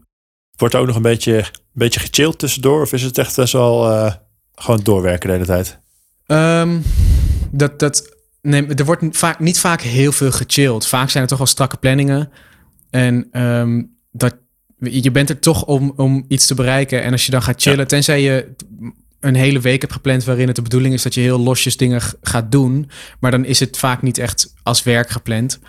Uh, er is gewoon een, een, een doel wat behaald moet worden. Dus als je de hele tijd gaat lopen chillen, dan heeft het niet veel zin. En als je wel bijvoorbeeld, er is wel vaak wachttijd. Dus hè, je moet wachten op andere partijen die hun uh, aandeel even recht moeten zetten. En je bent even niet nodig, maar over vijf of tien of vijftien minuten ben je wel weer nodig. Dan blijf je op je plek zitten en dan wacht je gewoon even. Dan zie je meestal de telefoons tevoorschijn komen. En uh, dan krijg je wel weer een cue als je door moet. Dat is niet echt chillen te noemen. Dat is best wel vermoeiend uiteindelijk. Omdat je de hele tijd aan moet staan om uh, goed dingen neer te kunnen zetten. Maar je, je moet wel ook veel wachten. Maar je mag je focus niet verliezen. Dus je bent eigenlijk de hele tijd op een soort hoog concentratieniveau. Of ready om daar te zitten. Zonder dat je daar al te veel gebruik van moet maken. Dat zijn meestal de meest vermoeiende dagen. En soms moet je ook wel twee uur wachten dat ze zeggen: hey, we hebben nu twee uur je sowieso niet nodig. Ga maar even ergens anders heen. Uh, dan hebben we ook geen last van je. Kun je gewoon je ding doen. Ja, dan wordt er wel gechilled. Maar dan is het nog steeds ook wel wachten op om iets te kunnen doen. Het is niet dat je daar uh, uh, de spullen hebt die je thuis hebt. Dat je kan gamen of televisie aan kan zetten of wat nee. dan ook. Dus je bent ook de tijd aan het uitzitten vaak. Soms hebben we natuurlijk het stereotype beeld van muzikanten dat jullie dan altijd op een bank hangen en blikjes bier leeg drinken en eigenlijk niks aan het doen zijn. Maar dat, ja. dat is dus niet meer waar als je een professional wordt. Nee, dat is in deze tijd eigenlijk uh, het, het, hele rock and roll beeld, alcohol, drugs en, en veel feesten is eigenlijk gebeurt dat niet of bijna nooit. In ieder geval niet voor werk. Weet je, het is ook gewoon mijn werk waar ik voor betaald word en waar iemand mij voor betaalt. En als ik daar onder invloed verschijn of het niet serieus neem, dan zegt hij prima, maar dan bellen we iemand anders, want er moet gewoon een job gedaan worden. Um, en tuurlijk eh, drinken we na afloop van ons werk wel eens een biertje. Ehm, maar uh, voor het werk eigenlijk bijna nooit. Ehm, en als je het wel doet, dan merk je dat vaak. En dan loop je ook het risico dat je daarvoor gestraft wordt. En gestraft betekent gewoon, nou, we vragen je niet meer. Je hebt in ieder geval bij ons geen werk meer. Ehm, dus nee, dat, er wordt wel gewoon best wel hard gewerkt. En er worden ook best wel heavy uren gemaakt. En nou, misschien zit het hem vooral in dat het onregelmatig is. Dus de ene week kun je 80 uur werken en de andere week 10. Ja, dat uh, dat kan best pittig zijn. En, en, dit was dan ook voor zo'n repetitiedag. Uh, je zijn het ook uh, best wel veel shows. Zeker in het weekend, als ik het goed begrijp, is het wel een soort uitzondering als je in het weekend niet speelt of geen shows hebt. Ehm, hoe ziet dan jou? Dan is het meestal een avond, denk ik. Hoe, hoe, hoe ziet dat er dan uit, zo'n avond voor jou? Als ik alleen een show heb. Ja. Um, nou, dat, dat hangt van de productie af, maar uh, uh, meestal is met, het... Bijvoorbeeld met zo'n Duncan Lawrence uh, klus, dan ga je daarheen, ik kan me voorstellen. Dus misschien is dat een leuk voorbeeld van hoe ziet dan jouw avond eruit? Nou, dan, ga, dan begin ik smiddags, dus dan ga ik ehm, hè, even... dat, bijvoorbeeld, laten we een show nemen die al loopt. Dus ik hoef niet overdag nog dingen in te studeren daarvoor of door te nemen. ik ken het al. en dan doe ik s ochtends mijn ding. Uh, en dan ga ik rond een uurtje of twee, drie rijden. Een beetje afhankelijk van waar ik heen moet. Als ik, als ik een kwartier moet rijden, dan, dan meestal moet je rond een uur of vier aanwezig zijn. Kom je aan, um, heb je vaak even een soort get-in tijd. Dus er is een kwartiertje gerekend voor mensen die wat later zijn. Uh, dan ga je opbouwen. Je gaat gewoon je spullen op het podium zetten. Je gaat je, instrument inprikken en alles klaarzetten. Dan gaat er, wordt er gesoundcheckt. Dus dan wordt uh, eerst gecheckt of alle instrumenten werken individueel. En daarna ga je met z'n allen spelen om uh, eigenlijk twee dingen voor elkaar te krijgen. In de zaal moet het geluid goed zijn. Er zit iemand, een, een zaal, een mixer, die zit daar het zaalgeluid goed te maken. En om het geluid voor de muzikanten goed te krijgen. Ehm, dat duurt meestal, meestal is daar anderhalf uur voor een uur of anderhalf. Um, hangt er een beetje vanaf in welk, welk proces uh, je zit, hoe snel dat gaat. Want soms moet je dat nog helemaal opzetten. En soms heb je al een soort vooropgezette mix die je meeneemt vanuit een andere zaal. En dan hoef je niet zo heel veel meer te draaien. Um, en dan neem je gewoon een paar nummers door. En dan, dan ga je eten en wachten tot showtime. En dat is vaak nog wel een uurtje of twee wachten uh, dan ga je daarin eten, omkleden uh, en wachten totdat de show begint. En dan doe je een show van tussen een uur en twee uur. Als je zo'n uh, zo'n show als Duncan Lawrence is een show van ongeveer anderhalf uur. Um, ben je klaar rond een uurtje of half tien, tien uur. Een beetje afhankelijk van hoe laat de show begint. Maar laten we zeggen acht uur. Kan ook negen uur zijn. Um, en uh, dan moet je nog afbouwen. Dus dan ga je eerst podium af. Dan ga je even nagenieten. En dan zit je vaak vol adrenaline. Dus dan gaat het, ga je even nagenieten en nakletsen. En, en je kleed je om uit je uh, kleding, podiumkleding naar je gewone kleding. Je, meestal meer een kloffie. En, uh, en daarna ga je nog even spullen op het podium afbouwen. Bij Duncan Lawrence niet. Die heeft daar mensen voor die dat voor je doen. Maar dus Next level. meestal moet ik dat zelf doen. Ja, eigenlijk altijd. pak je je spullen in en dan uh, is het nog even nakletsen of, of gewoon naar huis rijden. Uh, en dan ja, ben je rond een uurtje of twaalf thuis of zo, één uur. Dan ga je slapen. Spullen uitladen nog altijd van de auto naar binnen en dan, dan naar bed. En dus ook, dan ben je dus best wel laat thuis. Ja. dus je maakt ook hele, hoe zeg je dat? je tijden die, zijn, die gaan all over the place, zeg maar. Ja. Heb je daar, uh, wat, wat, wat, heeft dat, welke impact heeft dat op jouw leven? Dat je zeg maar en best wel veel in het weekend werkt en soms ook s'nachts en dan misschien op maandag opeens weer niet. Dat is natuurlijk heel anders dan de 9 to 5 uh, eh, maandag tot vrijdag uh, vibe. Dus hoe, wat, wat doet dat met, jou, met jouw leven en misschien ook met je partner bijvoorbeeld in het samenleven? Ja, dat betekent dat je heel goed moet plannen. Uh, het is dus heel onregelmatig. Daar, waar mijn partner vrij is in het weekend, moet ik vaak werken. En daar waar ik vrij ben, dinsdag, woensdag, moet zij werken. Dus dat, dat overlapt heel erg. En daar moet je dus heel erg rekening mee houden. Dat je elkaar goed, uh, goed, in ieder geval genoeg blijft zien in het hele proces. Dat je ruimte en tijd voor elkaar vrijmaakt. Dat je ook zorgt dat als er drukke weken zijn, dat, dat voorkom je natuurlijk niet dat je in ieder geval dat die niet te lang duren. Dat je op tijd een stop erop zet en zegt: Oké, nu ben ik even een week wat rustiger, zodat ik uh, weer thuis kan zijn en mijn bijdrage kan leveren. En gewoon uh, mijn partner kan zien en uh, die relatie kan hebben, zeg maar. Um, en um, op mijzelf heeft het invloed dat ik. Um, weet je, onregelmatigheid is gewoon niet zo heel goed voor je, voor je lichaam, vooral. Uh, ik probeer altijd heel fit te blijven en genoeg te sporten. Maar als je zo onregelmatig leeft en zoveel uren maakt, dan heb je lang niet altijd de rust om te herstellen van een inspanning. Dus dan, dan sport ik minder of dan valt het helemaal weg in zulke periode, drukke periodes. Dan sport ik vaak op een gegeven moment niet meer. Um, omdat ik de tijd niet vind of de hersteltijd niet kan vinden. Um, en je wordt er gewoon vermoeider van. Want de ene keer lig je om één uur s'nachts in bed en de andere keer lig je gewoon om tien uur uh, in bed. En de ene dag ga je gewoon om zeven uur ga je eruit en de dag daarna om tien uur en de dag daarna moet je om vier uur opstaan, want je hebt een ochtendshow. Uh, terwijl je om één uur s'nachts thuis was. Ja, dat is voor je uh, fysieke gesteldheid is dat best wel killing. Dus dan moet je gewoon heel erg in de gaten houden dat je uh, er genoeg rust pakt.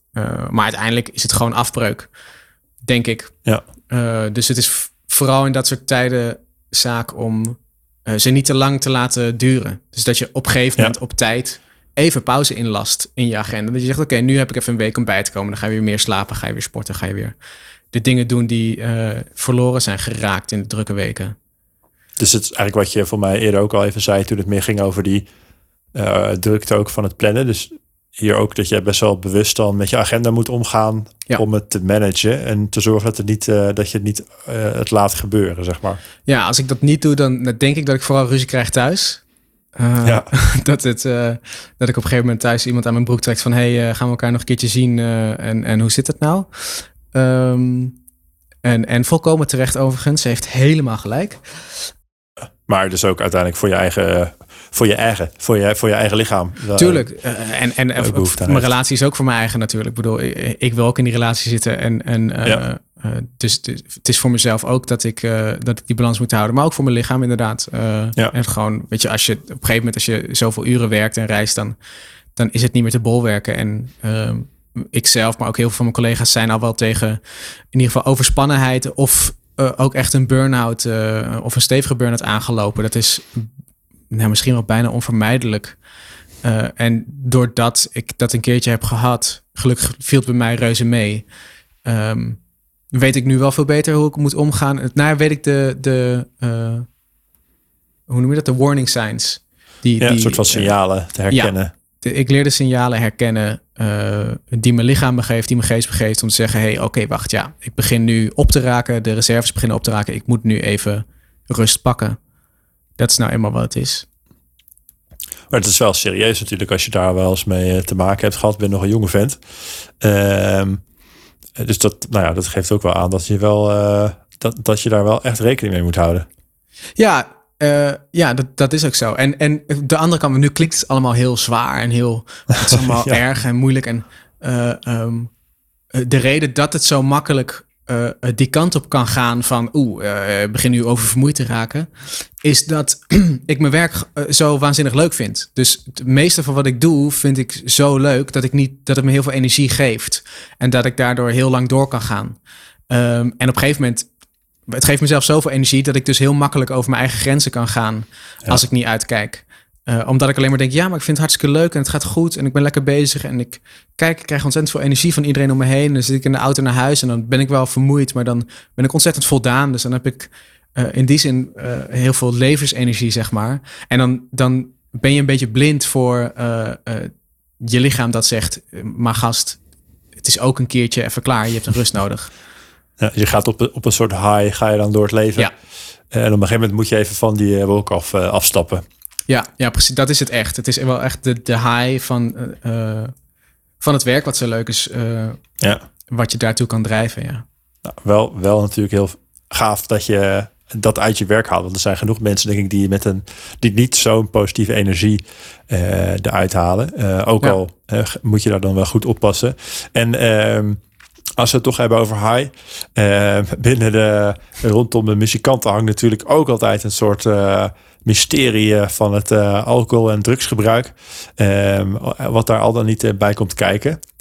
Zijn dat verleidingen die, die inderdaad bestaan, waar jij misschien meer dan gemiddeld mee in aanraking komt? En, en, en in dat geval, hoe, hoe ga jij daarmee om?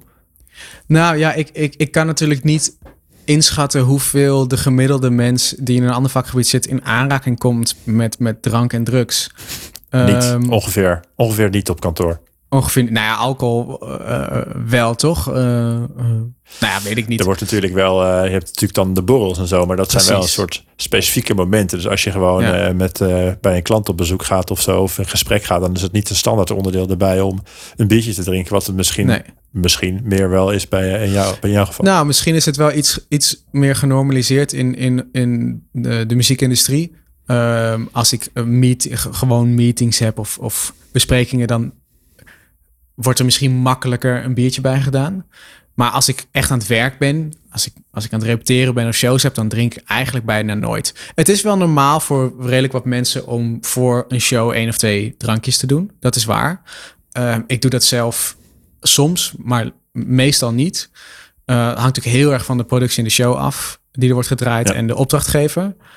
Um, en als ik het doe, dan drink ik eigenlijk altijd maar één uh, drankje misschien uitzonderingen daar gelaten. Maar als het gebeurt, dan zal het niet meer dan één drankje zijn. Omdat ik zelf ook gewoon een bepaald niveau wil neerzetten. En ik zie het ook niet, ik zie het bijna niet gebeuren dat mensen uh, echt onder invloed, als, uh, dat ze hun werk minder kunnen doen, zoveel hebben ze gedronken, dat ze een podium opstappen bijvoorbeeld. Dat zie ik eigenlijk bijna nooit. Ik heb het misschien een aantal keer meegemaakt. En dat was vaker de oude garde dan de jonge garde. ja. Uh, ja. Uh, mensen die echt nog een beetje uit het rock and roll uh, tijdperk komen. Uh, ja, is dat een verschil, denk je, in de, in de mindset van de muzikanten? Als je de muzikanten van nu zou vergelijken met 20 of 30 jaar geleden? ja, misschien wel. Ik, ik kan niet voor hun spreken hoe ze dat toen in de jonge jaren deden.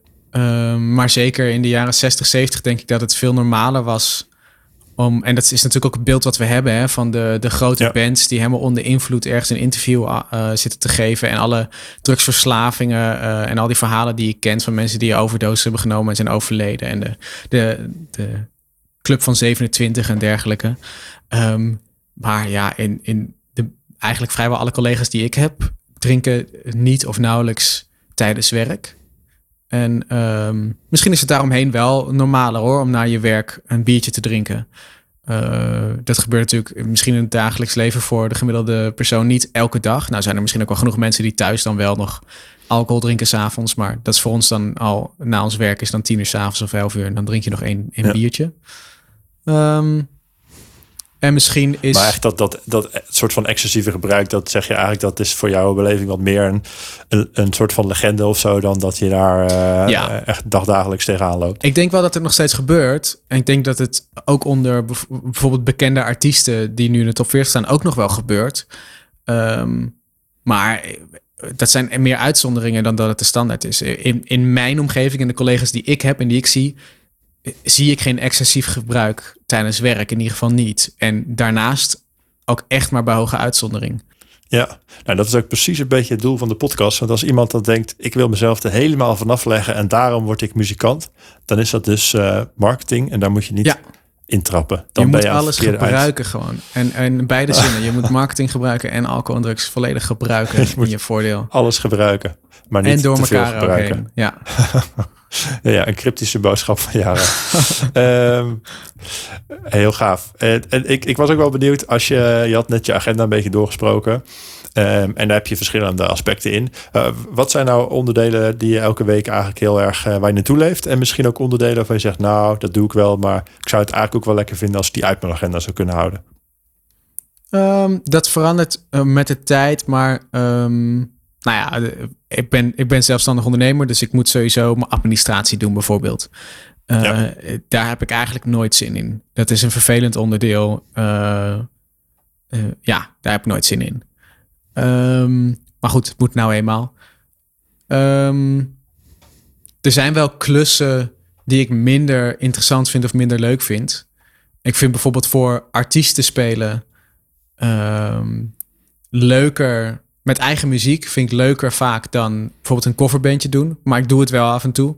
Uh, omdat het uh, vaak ook wel echt wel leuke mensen zijn. En als het feest leuk is, is het, is het ook leuk om te doen. Maar het kan ook wel eens tegenvallen als het feest minder leuk is, minder leuk is. Of als je gewoon even niet goed in je vel zit en je moet weer diezelfde nummers spelen als je al een paar jaar doet, dan kan dat minder leuk zijn.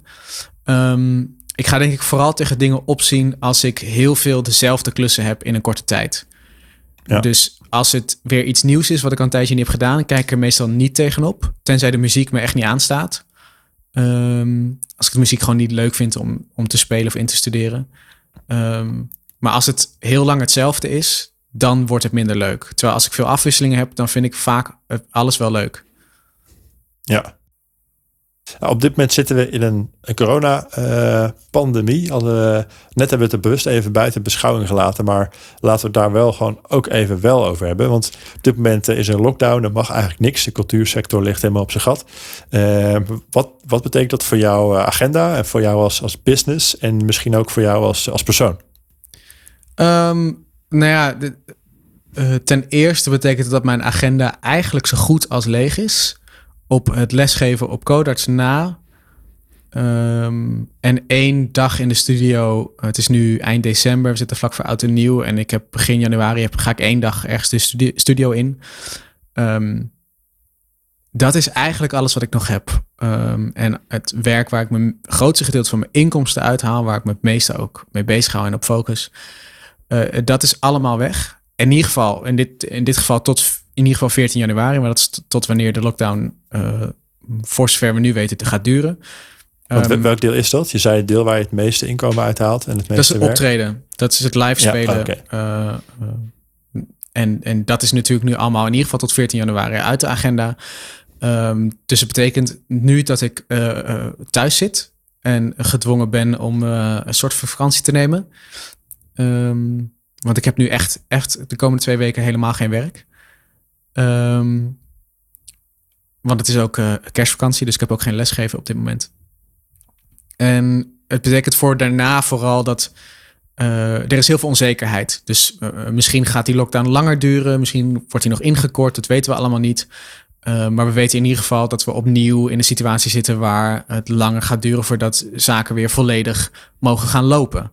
En dat er heel veel onzekerheid is over wanneer dat dan is dat over een paar maanden dat we weer echt gewoon zalen kunnen vullen met mensen die mogen staan en volwaardige producties mogen neerzetten, festivals en dergelijke. Of gaat dat de komende negen maanden nog niet helemaal niet gebeuren? Dat weten we nu niet en dat betekent ook dat heel veel uh, uh, zaken niet worden ondernomen. Dus heel veel shows zullen niet worden neergezet. Ja. Niemand gaat Tenzij het een jaarlijks terugkerend ding is. En, en ze wel moeten, omdat ze anders niet mogen annuleren. Het zijn allemaal regel, regels rond de regelingen. Um, er gaan geen nieuwe dingen worden opgezet. Dus er, er komt geen nieuw werk binnen voor de komende maanden, omdat niemand dat durft te plannen. Niemand gaat een, ja. een coverband huren voor een feest of een bruiloft, want dat, dat wordt, ja, de kans heel groot dat het niet doorgaat, dus doen we het niet. Er gaan geen nieuwe producties worden uh, opgestart, want ja, wie zegt dat het geld gaat opleveren als er maar uh, straks misschien 50, 100 man in de zaal mogen zitten per avond? Er gaan geen tours worden gepland, want wie zegt dat het doorgaat? We kunnen beter nog even wachten. Festivalseizoen ja. begint pas uh, ergens in april.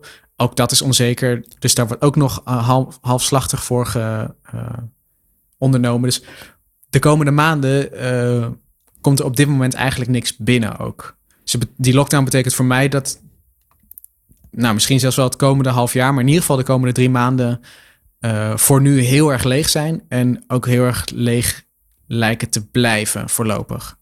Ja, en dan ga je die, uh, kun je die tijd dan nog op een manier uh, ja, invullen die, die voor jou toch enige voldoening geeft of dat je je nuttig kan inzetten?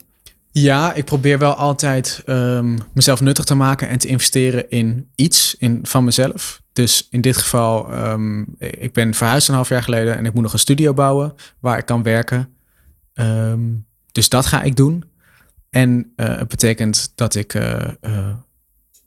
weer ga studeren en weer ga uh, zorgen dat ik weer beter word op mijn instrument. En dat als het wel weer mag, dat ik er weer beter voor sta dan op dit moment. Dat ik meer skills heb, dat ik, nou ja, hè, beter ben.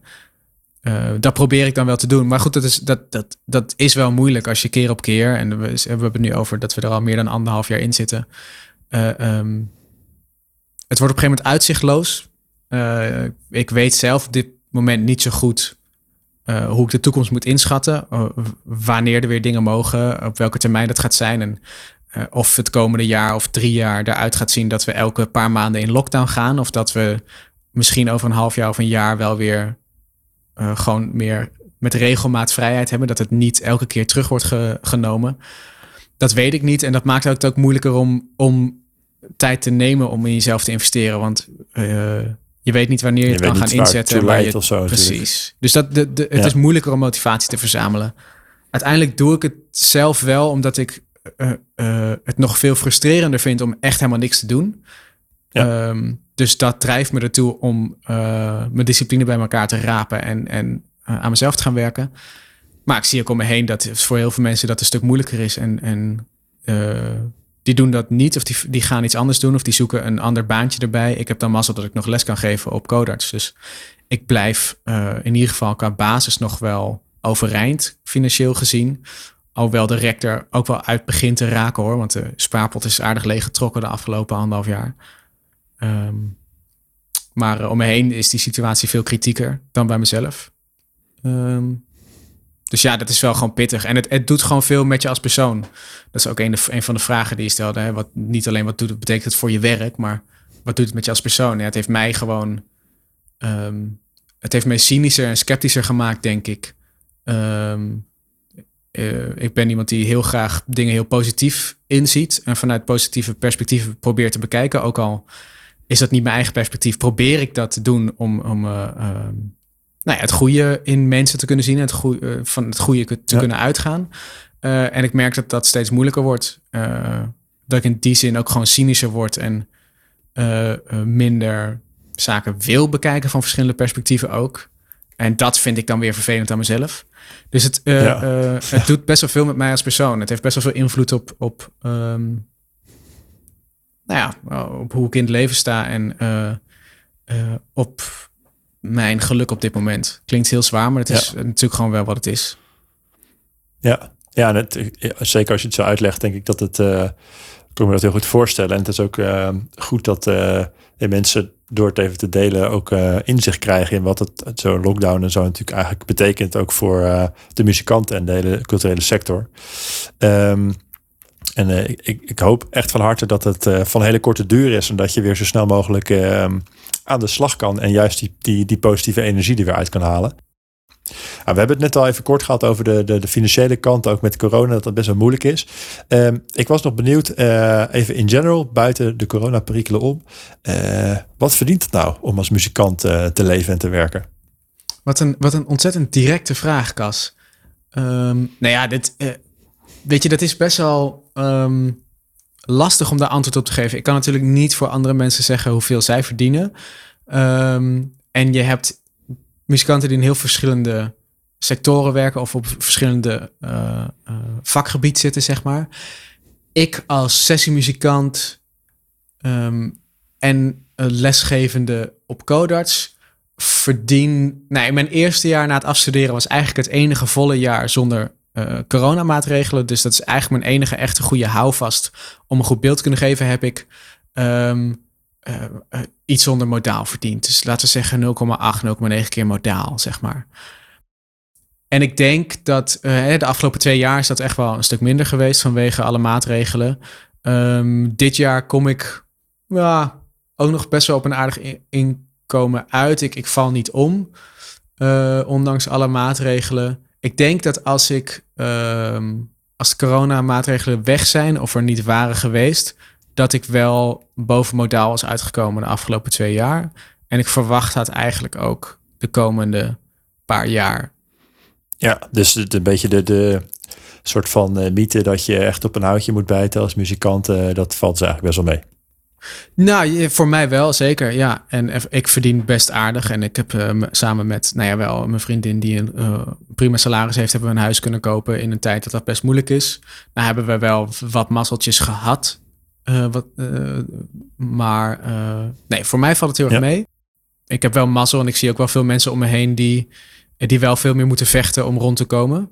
Uh, maar het is absoluut geen gegeven. En waar zit het soort van verschil dan? Ja, dit... Waarom de een daar zoveel moeite mee heeft en de andere tot beter uh, rond weet te breien? Het is ook gewoon een deel geluksfactor. Ik ben op een of andere manier in een, uh, heb ik massa gehad met een aantal klussen die ik heb binnengekregen. waardoor ik weer nieuw contact heb opgedaan. Dus ik, misschien heb ik ook gewoon massa gehad met het pad dat ik heb kunnen bewandelen. En met de kansen die ik heb gekregen en de juiste keuzes erin heb gemaakt. dat weet je van tevoren natuurlijk ook niet. Um, maar het is absoluut de mythe dat als je muzikant bent, dat je op een houtje moet bijten. Dat is niet per se waar. Nee, zeker niet. En, en ik verwacht nog meer te gaan verdienen dan modaal in de komende jaren. Dus uh, het hoeft helemaal niet uh, slecht verdienen te zijn. Helemaal niet. Naast dat je muzikant bent, ben je ook ondernemer. Uh, een beetje ja. verplicht ook. Je, je moet bijna wel ondernemer zijn als je muziek maakt. Je bent een ZZP'er. Je bent een bedrijf. Je hebt concurrenten. Uh, ik kan me voorstellen dat, dat uh, niet voor iedereen die uh, ervoor kiest om muzikant te worden, het automatisch logisch is dat ze ook ervoor kiezen om ondernemer te worden. Uh, dus ik was wel benieuwd hoe dat, wat het voor jou eigenlijk betekent, dat ondernemer zijn en uh, hoe je ja, je daarin hebt ontwikkeld en, en in dat pad hebt, hebt bewandeld. Ja, nou ja, in die zin dat ik denk niet dat heel veel mensen zich er bewust van zijn dat als ze muzikant worden, dat ze ondernemer moeten worden. Maar als je muzikant nee. wordt, dan moet je eigenlijk ondernemer worden. Uh, in ieder geval het werk wat ik doe als muzikant optreden, um, dat kan ik niet op een andere manier doen dan als ZZP'er. Je kan niet in, in loondienst bij uh, Muziek BV uh, die jou netjes elke nee, maand precies, betaalt. die me elke keer elke maand betaalt voor de ene maand uh, 20 shows bij artiest X en de andere maand drie shows bij drie verschillende producties. Dat gaat natuurlijk niet. dat moet als ZZP'er. Um, ja, wat, hoe heb ik me daarin ontwikkeld? Weet je, je begint gewoon met dat je naar de KVK gaat. Je hebt geen idee. Je schrijft jezelf in uh, met een zelfstandige onderneming. En je gaat het allemaal maar uitzoeken via alle informatiebronnen die je kan vinden online. Uh, je moet je administratie goed op orde hebben. Daar moet je best wel wat dingen voor uitzoeken. Met de al dan niet complete informatie van de Belastingdienst en de Rijksoverheid. Um, en um, het betekent natuurlijk dat je ook gewoon werk moet vinden voor jezelf. Nou is dat in deze business ik, ik kan niet bijvoorbeeld een reclame gaan maken, een tv-spotje of radiospotje of, of, of elke vorm van reclame uh, die voor normale bedrijf geldt, die geldt voor mij eigenlijk bijna niet. Je kan reclame nee. maken voor jezelf via bijvoorbeeld social media. Dat zou kunnen.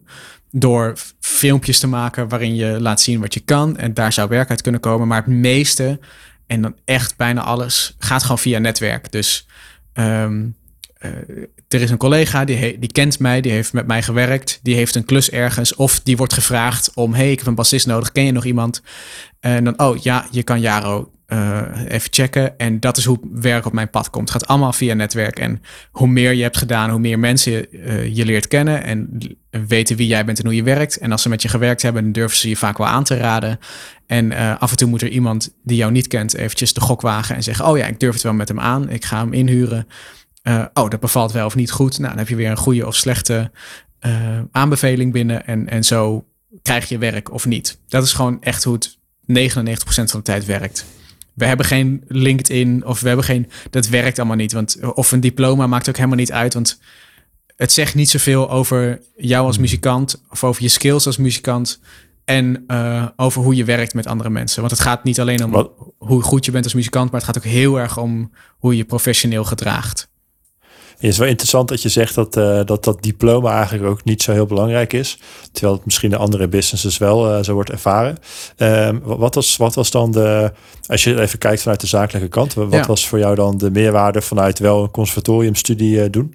Omdat je dan vier jaar lang in een bubbel wordt gestopt met de beste docenten, waar alleen maar focus is voor zelfontwikkeling als muzikant. Dus er is volgens mij geen omgeving waarin je harder wordt gepusht en meer prikkels krijgt om te ontwikkelen. En ook de tools krijgt aangereikt van de mensen die echt goed weten hoe en wat, uh, dan op een conservatorium. Uh, dat betekent niet ja. dat het, als je het conservatorium doet, dat dat automatisch betekent dat je een goede muzikant wordt of dat je klaargestoomd wordt. Want je moet zelfs nog steeds het werk doen. En dat betekent ook niet dat als je geen conservatorium hebt gedaan, dat je dan geen goede muzikant kan worden. Want ik ken ze allebei. Ik, ik werk met een aantal mensen die geen conservatorium hebben gedaan. En en supergoed zijn en overal voor worden gevraagd.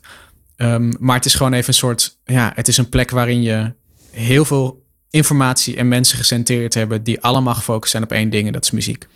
Dus het is gewoon de ideale plek om zoveel mogelijk te focussen op muziek in een korte tijd. En geeft dat dan ook, uh, ik kan me voorstellen, je zei net het netwerk super belangrijk om nieuwe klussen te krijgen. Is, is, is de, het conservatorium dan ook een soort kickstarter voor je, voor je netwerk? Ja, absoluut. Ik bedoel, daar leer je de eerste mensen kennen. Daar leer je wat docenten kennen die eventueel je kunnen doorverwijzen. Maar je, je hebt gewoon je jaargenoten en, en andere studenten uit andere jaren die, uh, uh, die je leert kennen en die eventueel al contact hebben in het werkveld en die jou kunnen aandragen. Dat is, nou ja, die klus van Duncan Lawrence bijvoorbeeld, uh, dat invallen, Brian Manuel speelt daarbij. Hij is um, de bassist van, van Duncan. En ik ken hem van het consortium. Hij zat een jaar onder mij, geloof ik, op het consortium. We hebben elkaar daar leren kennen als, als bassisten. Vanuit daar zijn we af en toe klussen aan elkaar gaan uitlenen. Want je hebt, komt gewoon af en toe voor dat je niet kan. Of dat je een, een dubbele aanvraag hebt op één dag. Nou, dan geef je er eentje door aan iemand anders. Uh, dat deden wij bij elkaar af en toe. En zo ook met deze klus. Uh, dus dat is wel een goed voorbeeld van hoe dat werkt. Daar bouw je wel het begin van je netwerk op. Ja, en um, uh, dat klinkt ook als het via het netwerk gaat, dat het ook, je moet mensen kennen, maar ze moeten het jou ook misschien een beetje gunnen. Of, of denken van, ja, ik kan kiezen, maar ik vind Jara wel de beste voor deze show of deze klus. Maar wat, wat maakt jou nou, als je nou naar jezelf kijkt, even als zeg maar product, als bassist, wat onderscheidt jou, jou nou van jouw collega's? Uh, ik denk mijn professionele houding. Ik denk dat um, ik heb een, een basisniveau muzikaliteit en wat ik lever als muzikant, wat gewoon hoog genoeg is voor veel producties. Um, en dan gaan andere dingen tellen, namelijk uh, uh, hoe is het om samen te werken met Jaro? Is hij altijd op tijd? Heeft hij zijn shit in orde? Heeft hij zijn muziek ingestudeerd? Heeft hij altijd de juiste spullen bij zich? Is hij fijn om mee te werken, sociaal gezien? Um, dat soort aspecten. En ik denk dat ik al die aspecten goed in orde heb. Ik ben eigenlijk altijd op tijd. Ik heb altijd mijn, mijn, uh, mijn spullen in orde. Ik heb altijd mijn, het werk goed genoeg, of meer dan goed genoeg ingestudeerd. Um, ik ben prettig om mee samen te werken in sociaal aspect. Uh, dus ik, eh, dat geeft mij denk ik meerwaarde ten opzichte van sommige andere muzikanten. En wat je zegt komt natuurlijk ook bij kijken. Het is ook voor een deel gunnen. Dus uh, ja. het is ook, oh ja, er zijn een aantal die het goed zouden kunnen doen. Nou, die en die zitten in dat genre of die doen die klussen vaak, dit soort klussen. Dus die hebben ervaring met het type klussen. Ze zijn ook professioneel goed genoeg. Oh, en ik vind ze ook leuk. Nou, dan kies ik voor die. Ja. of ik gun het ze. en vaak heeft het ook te maken met hoeveel contact je met iemand hebt. Hè? Dus als ik iemand een jaar niet heb gesproken, dan staat hij natuurlijk verder onderaan mijn lijst, want hij zit niet in mijn geheugen. Dus je moet contact ook een beetje warm houden misschien. Ja, soms wel. Ja, en, en uh, op zich interessant natuurlijk dat je, je zegt niet echt van ze bellen mij omdat ik de allerbeste bassist ben. De muzikaal de allerbeste. Nee, omdat ik ook ik niet geloof dat ik muzikaal de allerbeste bassist ben. Um, maar wat ik zeg, dat de... Um, er, zijn gewoon, er is een bepaald basisniveau nodig voor heel veel klussen. En er zijn best veel mensen die dat basisniveau hebben. Uh, die muzikaal gezien heel veel klussen aankunnen. Want de meeste klussen zijn niet razend ingewikkeld. Uh, op muzikaal, niveau, uh, muzikaal vlak. Um, dus dan gaat het veel meer om al die andere aspecten draaien. En daar ja. heb ik altijd in, in uitgeblonken, denk ik. Dus dat geeft mij een, een voordeel. En muzikaal gezien heb ik heel veel tijd nog. Hè. Kan ik mezelf heel erg ontwikkelen en kan ik nog steeds, als ik wil, de beste van mm -hmm. Nederland worden. Van de wereld. van de wereld. Dat is niet mijn ambitie meer, maar dat is wel, ja. weet je wel, dat, maar klussen krijg je niet met alleen muzikaal goed zijn. Nee, maar dat is op zich een heel interessant inzicht dat uh, ik mij ook wel had voorgesteld van het muzikantenleven. Want dan moet je gewoon een fucking goede bassist zijn en dan krijg je de beste shows. Maar als ik het goed begrijp, is zijn eigenlijk die andere skills die je daarbij nodig hebt uh, ook heel belangrijk. En misschien vanaf een bepaald moment wel meer de onderscheidende factor dan, uh, dan sect die musicaliteit. Ja, ja kijk, voorop staat dat je natuurlijk een klus muzikaal gezien aan moet kunnen. Ja. Als je dat niveau niet hebt, dan word je niet gevraagd. Maar wat ik zei, heel veel klussen hebben een, uh, een basisniveau waarvoor heel veel muzikanten in Nederland dat gewoon aan kunnen. Um, ja. En um, als er iemand is die bijvoorbeeld die supergoed is, die echt, wat jij zegt, fucking goede uh, muzikant. Um, nou, dan zetten we die op dat project neer, maar hij is altijd een half uur te laat. Hij heeft eigenlijk de stukken niet echt ingestudeerd, dus hij speelt niet echt de partijen die hij zou moeten spelen. Dat wat hij speelt, dat is heel goed. En hij improviseert zich er fantastisch doorheen. Maar het zijn eigenlijk niet de partijen die je had gewild. Of het zit eigenlijk net niet genoeg in de buurt. Um, hij is een beetje eh, irritant. Dus hij, hij, het is gewoon een irritant persoon, een irritante persoonlijkheid. Ja, je, een heel groot deel van onze job is wachten. We hebben soundcheck gedaan. Dan moeten we twee, drie uur wachten voordat het showtijd is. Dan zit je met de mensen met wie je werkt in een ruimte samen die tijd door te Ja. brengen. Als je iemand niet kan uitstaan, ja, dan heb je drie uur lang irritaties voordat je überhaupt het podium opgaat. En dan moet je met een soort goede persoonlijke connectie, want die heb je nodig om samen muziek te maken. De, die is er al niet en dan ga je samen muziek maken. En dan, nee, dat werkt natuurlijk niet. Eh, eh, omdat het grootste gedeelte van onze job wachten is, samen wachten, moet je gewoon met mensen overweg kunnen.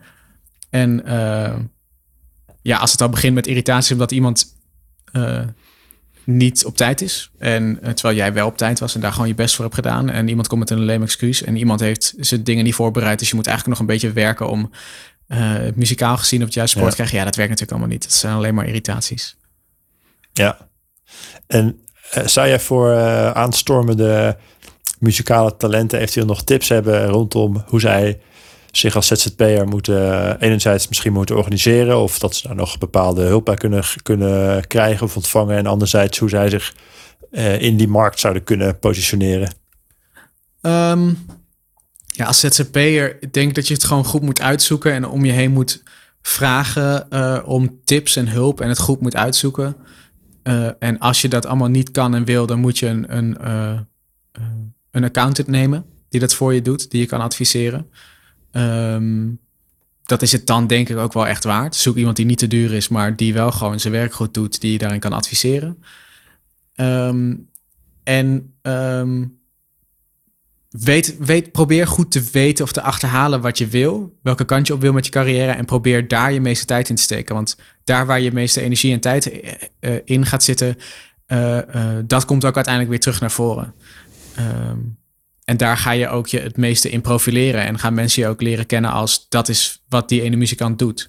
Als jij heel graag live wil optreden, maar je zit vooral in de studio, omdat dat nou eenmaal is waar je nu in terecht bent gekomen, maar daar verdien je wel geld mee, dan gaan mensen je alleen maar kennen als studiomuzikant en niet als live muzikant. En dan ga je geen live klussen krijgen. Dus je moet, je moet je vooral je tijd en je energie steken in dingen die je echt wil gaan doen later. Ja, en zorg dat je goed voor de boeg komt. Heb je shit in orde, kom altijd op tijd. eh, wees goed voorbereid. Zorg dat het eh, eh, in ieder geval niet aan jou ligt als het misgaat.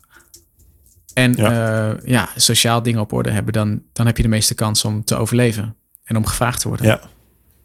Kijk, een goede tip van eh, de man die het zelf eh, het wiel al een keer voor je heeft uitgevonden.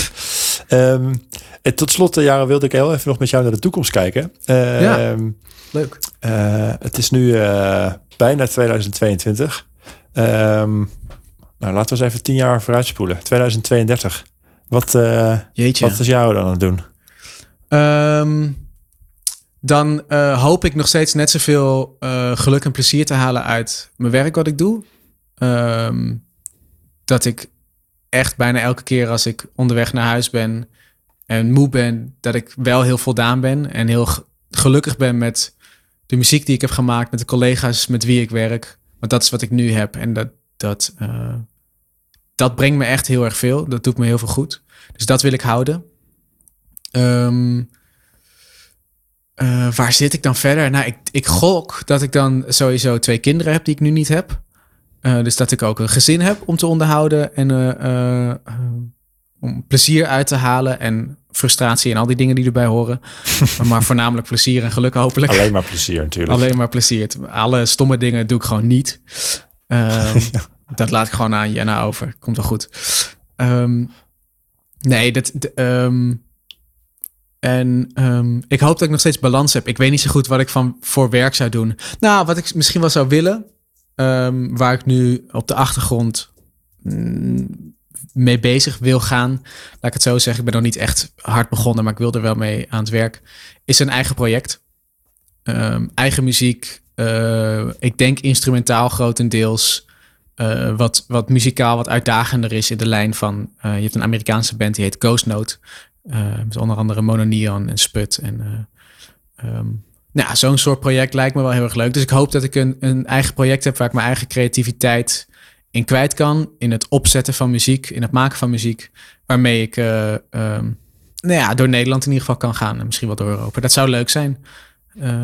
Dus dat wil ik wel najagen. Misschien dat het in 2032 wel, wel staat. Het is dat nog tien jaar, zijn. dus dan heb je nog eventjes... eh, Ik heb dan wel nog redelijk de tijd. Dus eh, dat is Ja. zeker waar. Ja. Klinkt als een hele mooie, hele mooie ambitie.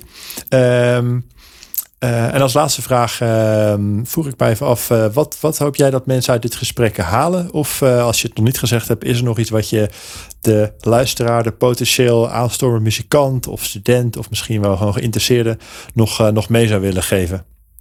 Nou, dat, um, ik heb het gevoel dat de nadruk in de podcast misschien meer heeft gelegen wat ik verteld heb op dingen die misschien anders zijn dan mensen voor zich hebben. Dat het, het is gewoon hard werken. Het is um, soms zwaar, uh, fysiek of mentaal. En het is, dat heb ik allemaal wel verteld. Maar uh, wat ik wat minder heb gezegd is dat ik dat alles meegenomen, dat alles meegerekend, ik mijn werk echt heel, heel erg leuk vind. En ik ben ontzettend blij dat ik hiervoor heb gekozen om muzikant te, te worden.